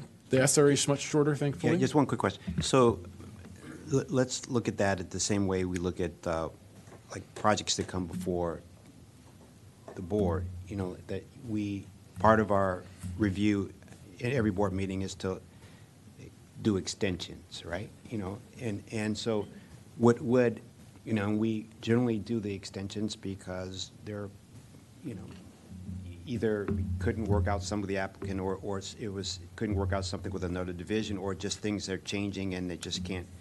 So, um, in the, with respect to the hearing examiner, I mean, when they go stale, is it, do you have a sense of why they go stale? I mean, is it because the people haven't been able to work things out, or, or, or is it different from why things take longer in, I'm- in the planning process, you know? Right. I, I think, so I think this specifically is like, it's been completely inactive for a year. So this okay. would, they're not even trying to Okay, great, resubmit or, okay. Um, but it's, it, it, sometimes things do exceed their 120 days with the conditional use for the very same reasons Yeah. you've mentioned. But I believe this is very specific, that there's been no activity for a year from an applicant. Okay. Um, So there's one change that would be happening to Chapter 50, our our subdivision code. Um, And again, as I alluded at the beginning of this, you know, this is all part of an effort to streamline conditional uses. And Chapter 59 dealt with how to make the uses more streamlined. This is getting a bit more back at our process. Um, Currently, in 59, the code says the planning board may take up review of, of any conditional use project, um, but we, we must take up review of any necessary preliminary plan. And a lot of conditional uses need to ultimately record a lot for that use after the conditional use has been approved. Um, And again, the reason the preliminary plan becomes later is that preliminary plan is approving a lot for use, and conditional uses are not presumed approved until they are, and so we need to have that process done first. Um, But it's a lot of the same technical stuff we're talking about to go through preliminary plan and conditional use. And so to save applicants a good deal of, of time, both not having to come to multiple planning board hearings, but also to be able to have both approvals done at once rather than starting the preliminary plan process after the conditional use is finalized. Um, we're hoping to, to bring just one combined item before the board to talk about preliminary plan and conditional use. Um, We will be conditioning that preliminary plan on approval of the associated conditional use. Um, And sort of that, that final approval or that certification that would happen, that staff does signing off on the plans, that they do indeed match what the planning board voted on with any changes that were made, we would be holding off on, on making that final step until after that conditional use was approved, um, just so that technically the, the order went the right way. It is not common, but not impossible, that through the hearing of the conditional use, the plan might be altered a little bit. If the plan were substantially altered at the conditional use hearing approval, we would come back and have a second hearing at the board, you know, very short order, to to let that go through its, its very public process. If it's starting to modify findings or conditions, like that needs to come back to the board. But it could just be shifting elements or lines on a plan that might not even necessarily need to be on the preliminary plan, but are just there for clarity, or it's better to have the stuff shown on the plan. Um, We'd like a process where those sort of lines or little features could move without needing to come back to the planning board. Um, And so this new process in subdivision code would allow the planning director to sign off on us allowing those modifications prior to us actually signing off on the official board version of, of the code. Um, With, with the ability for the director to even say in a minor case, I- think this is too complicated or controversial, I don't want to do it. Or if we receive a complaint um, from a party of, of record that is legitimate to this issue, we would still bring it back to the board. So um, we're trying to, again, to not have to have another hearing, just to make very minor changes that may arise from time to time. I don't think it's going to happen a lot, but it, it could happen on occasion. Um, And so this, this just sets forth a way that we can do this internally. Um, For the ZTA, we did do a climate assessment. Um, A lot of what was before us was really just code streamlining. That's not going to have a climate impact. To the extent that some of the streamlining might encourage additional, you know, things to happen because new uses are opening, that could have a, a very minor impact. Um, and it's hard to measure whether it's positive or negative because a lot of this stuff is dealing with at-home businesses or daycares. And we're trying to start guessing like where are cars coming and going from? Is it shorter or longer to do an at-home business versus a third-party business? Changing delivery routes. It, it basically became indeterminate as to whether it would have a net positive or negative impact. But we think it'd be very minor regardless. Um, and from a adaptive capacity and community resilience standpoint, we think this would have minor benefit because if it does allow more people to be able to do a little bit more at home and do it more easily, that has potential trickle down effects of community connectivity and distribution of resource benefits. Um, so, in conclusion, um, this is the long list of standards that were introduced that we have recommended be adopted without any further discussion. Um, and I think and these were the standards that we recommended be introduced with some modifications. Um, and according to my notes, we actually didn't really make any changes to this list here. Um, so with that, I am concluding staff's presentation on the ZTA and SRA and happy to take any other remaining questions. Uh, I think we're good. Mr. Bartley? You good? Okay, all right. So do I have a motion to, Yeah, I'll move to approve that we transmit comments to the um, district council for the public hearing on the ZTA and the SRA. Second. all in favor? Aye. Aye. Aye. Uh, Thank you very much for your presentation. Also was good, like a refresher on the zoning process. So that's, thank you so much, okay? And we'll, we'll take just a two-minute break, and then we'll start with item number seven, CM Muncaster LLC, conditional use number CU 202407 and preliminary forest conservation plan number F 20230500, where staff is recommending approval to transmit comments to the hearing examiner. Thank you.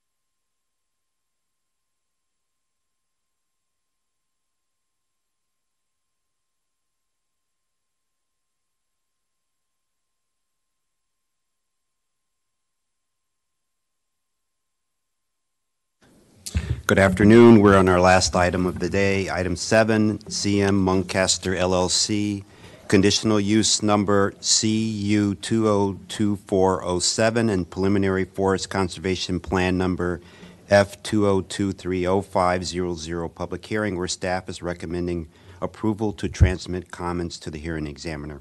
From the planning staff here, we have Mark Beal uh, presenting this afternoon. Uh, Hello, Mark, and welcome.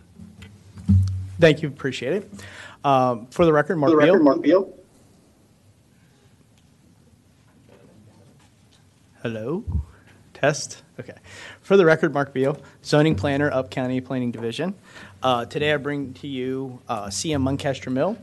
The- It's a conditional use, and as you said, the conditional use number is CU 202407 with a preliminary forest conservation plan of F 20230500. Subject property is located between 7100 and 7106 Muncaster Mill Road in Derwood, Maryland. The property is right across the street from Lisa Drive.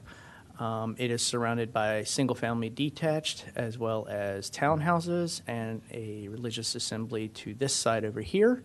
Um, The townhouses are zoned RT 12.5, and the remaining of the area is zoned R200, and staff did not find any conditional uses or special exceptions in the area. The subject property consists of parts of lots 13 and parts of lot 14. It consists of 4.46 acres, um, has direct access off of Muncaster Mill Road, and there are two existing residential houses as well as multiple outbuildings and sheds on the property today. As you can see from the existing conditions plan that was submitted with the application, the single-family house is here, there's another one here, and then we have some sheds and a couple outbuildings back here. Again, Muncaster Mill Road, and it's across from Lisa Drive. And you can see this little edge here, the backside is, uh, gets very close to Redland Road. The The uh, applicant is proposing to construct 43 new townhouses, seven of which will be, cons- will be uh, MPDUs. Um, The applicant in this area back here will be creating a public park. Um, At the same time, the applicant is creating a new entrance that lines up across the street from Lisa Drive right here. And the applicant is installing an open area here with seating for the residents of the neighborhood. So, Design for Life. What is Design for Life? So, Design for Life townhouses um, are intended to increase the amount of accessible living units or townhouses or single family houses within the county to the residents. Um, what this means is these buildings and structures in the neighborhood must meet a meet or exceed the level two accessibility standards, which are certain aspects of the ADA code or even better. The subject property is located in the 2004 Upper Rock Creek Master Plan. There are no specific recommendations for this master, for this particular property. The property is right here in the red star in the map. The application conforms to Chapter 22A, Forest Conservation. Here are the variance requests, uh, tree, variance requested trees, and the applicant is providing on-site mitigation for those trees. At this time, I'll turn it over to our transportation planner, Brett Brown, to talk about the transportation slides. Sure. Thank you, Mark. Um, good afternoon, members of the board. For the record, Brett Brown, Up County Transportation. So to get us started today, uh, as part of the review process, the applicant submitted an exemption statement. Um, as the subject property does not exceed more than 50 hour, 50 peak hour person trips during the AM and PM period. I'll also add that they did receive a um, a uh,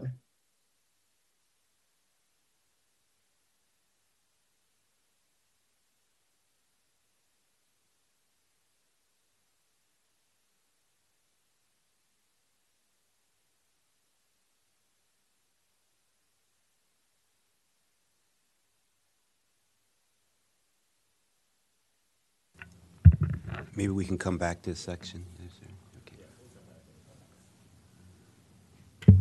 Okay, we'll come back to the transportation. So findings, uh, this application, the um, townhouse design for life living is consistent with the Upper Rock Creek Master Plan. It fits in is compatible with the surrounding neighborhood. The use will not cause undue harm or in- adverse impacts on the neighborhood.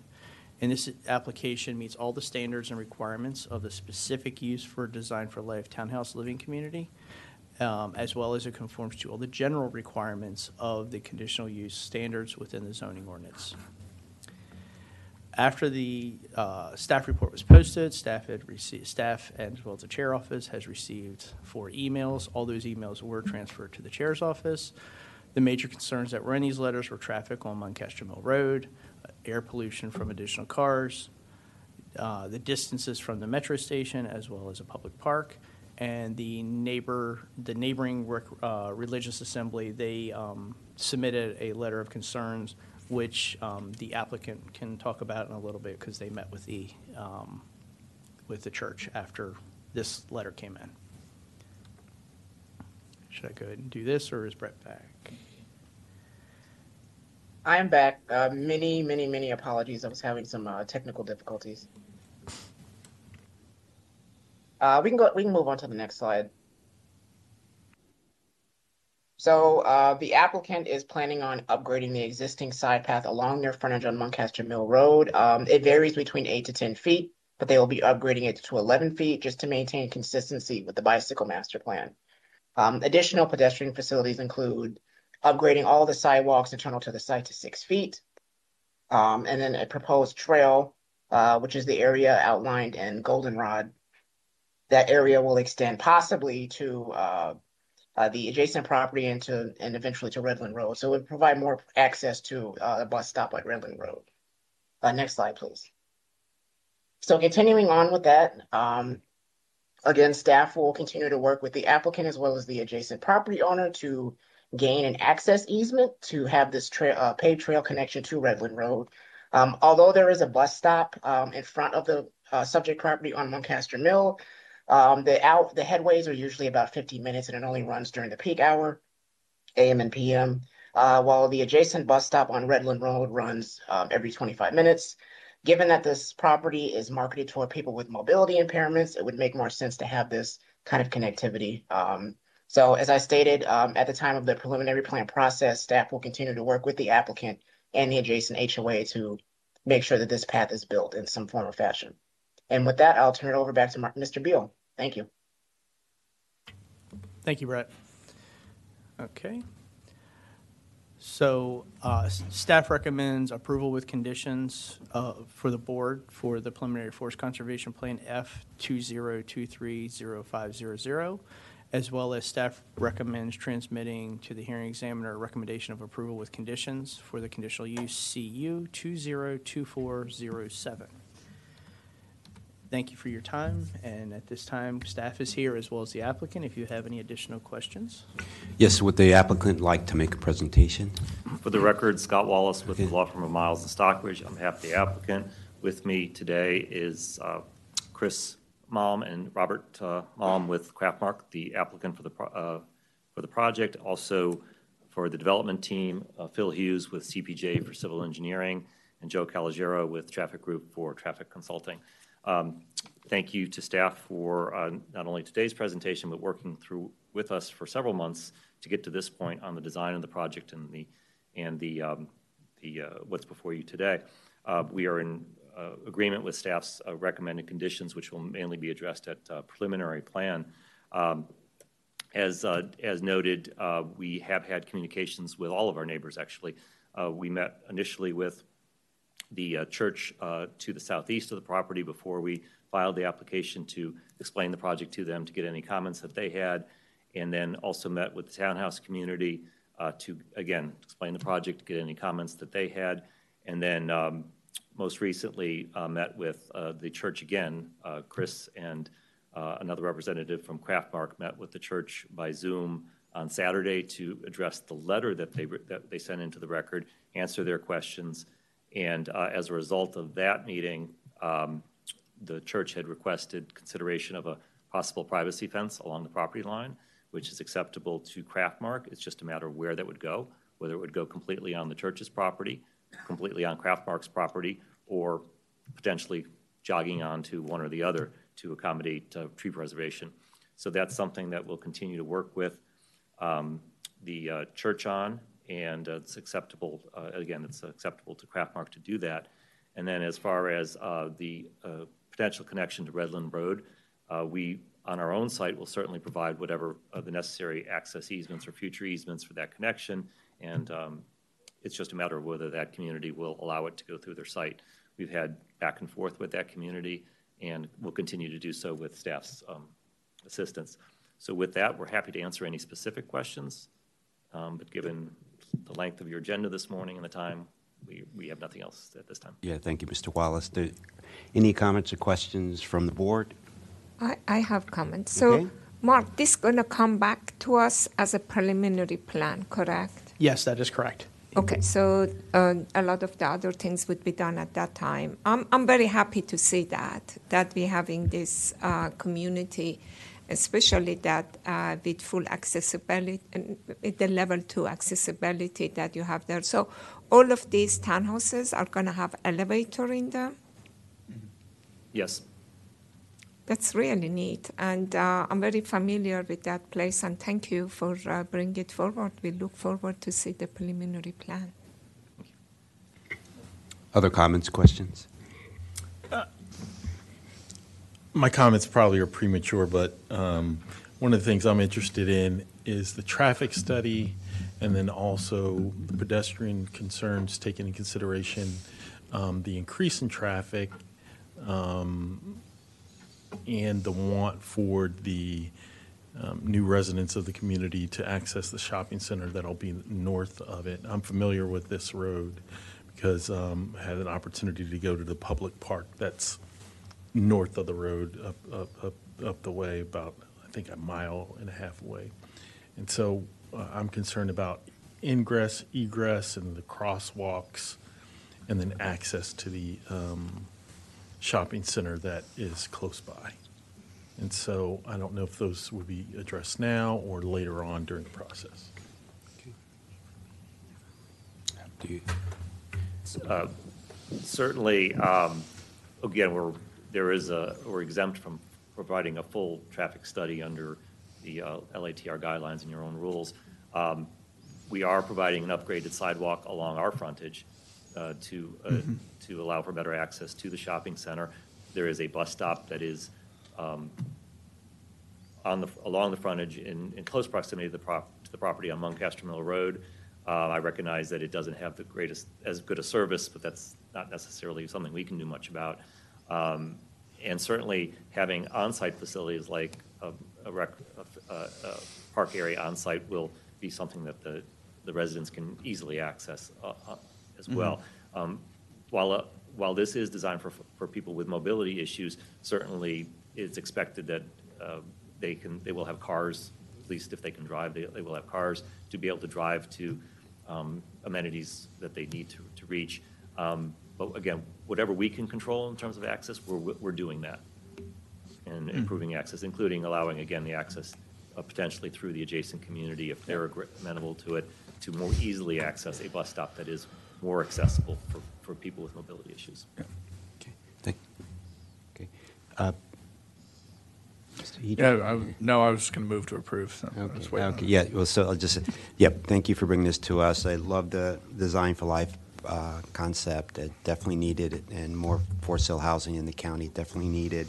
Um, uh, Jackie Simon will love you for this. He was always out in the forefront, de- you know, more than a decade ago about livabi- livability type sites and designs. Uh, So just so, uh, one comment on the park, I really hope you can get that connection. I know it's not in your control to Redland because it's supposed to be a public park and i- i- without a connection and some wayfinding to get there, it won't feel like a public, public uh, park. So hopefully you were able to do that. But thank you for bringing this to us. And do I have a motion for approval? We have we have to do two, one. Would do, do two for, one for the conditional and one for the, so move the, we approve transmittal of comments on the conditional use, uh, CU 2024-07. Second. All in favor? Aye. Aye, the ayes have it. Uh, And a move we approve transmittal of comments for preliminary forest conservation plan number F 2023-0500. I second. All in favor? Aye. Aye. Aye, the ayes have it. Thank you so much. And uh, we're, we're concluding our, our board meeting for today, and we'll see you next week. Thank you.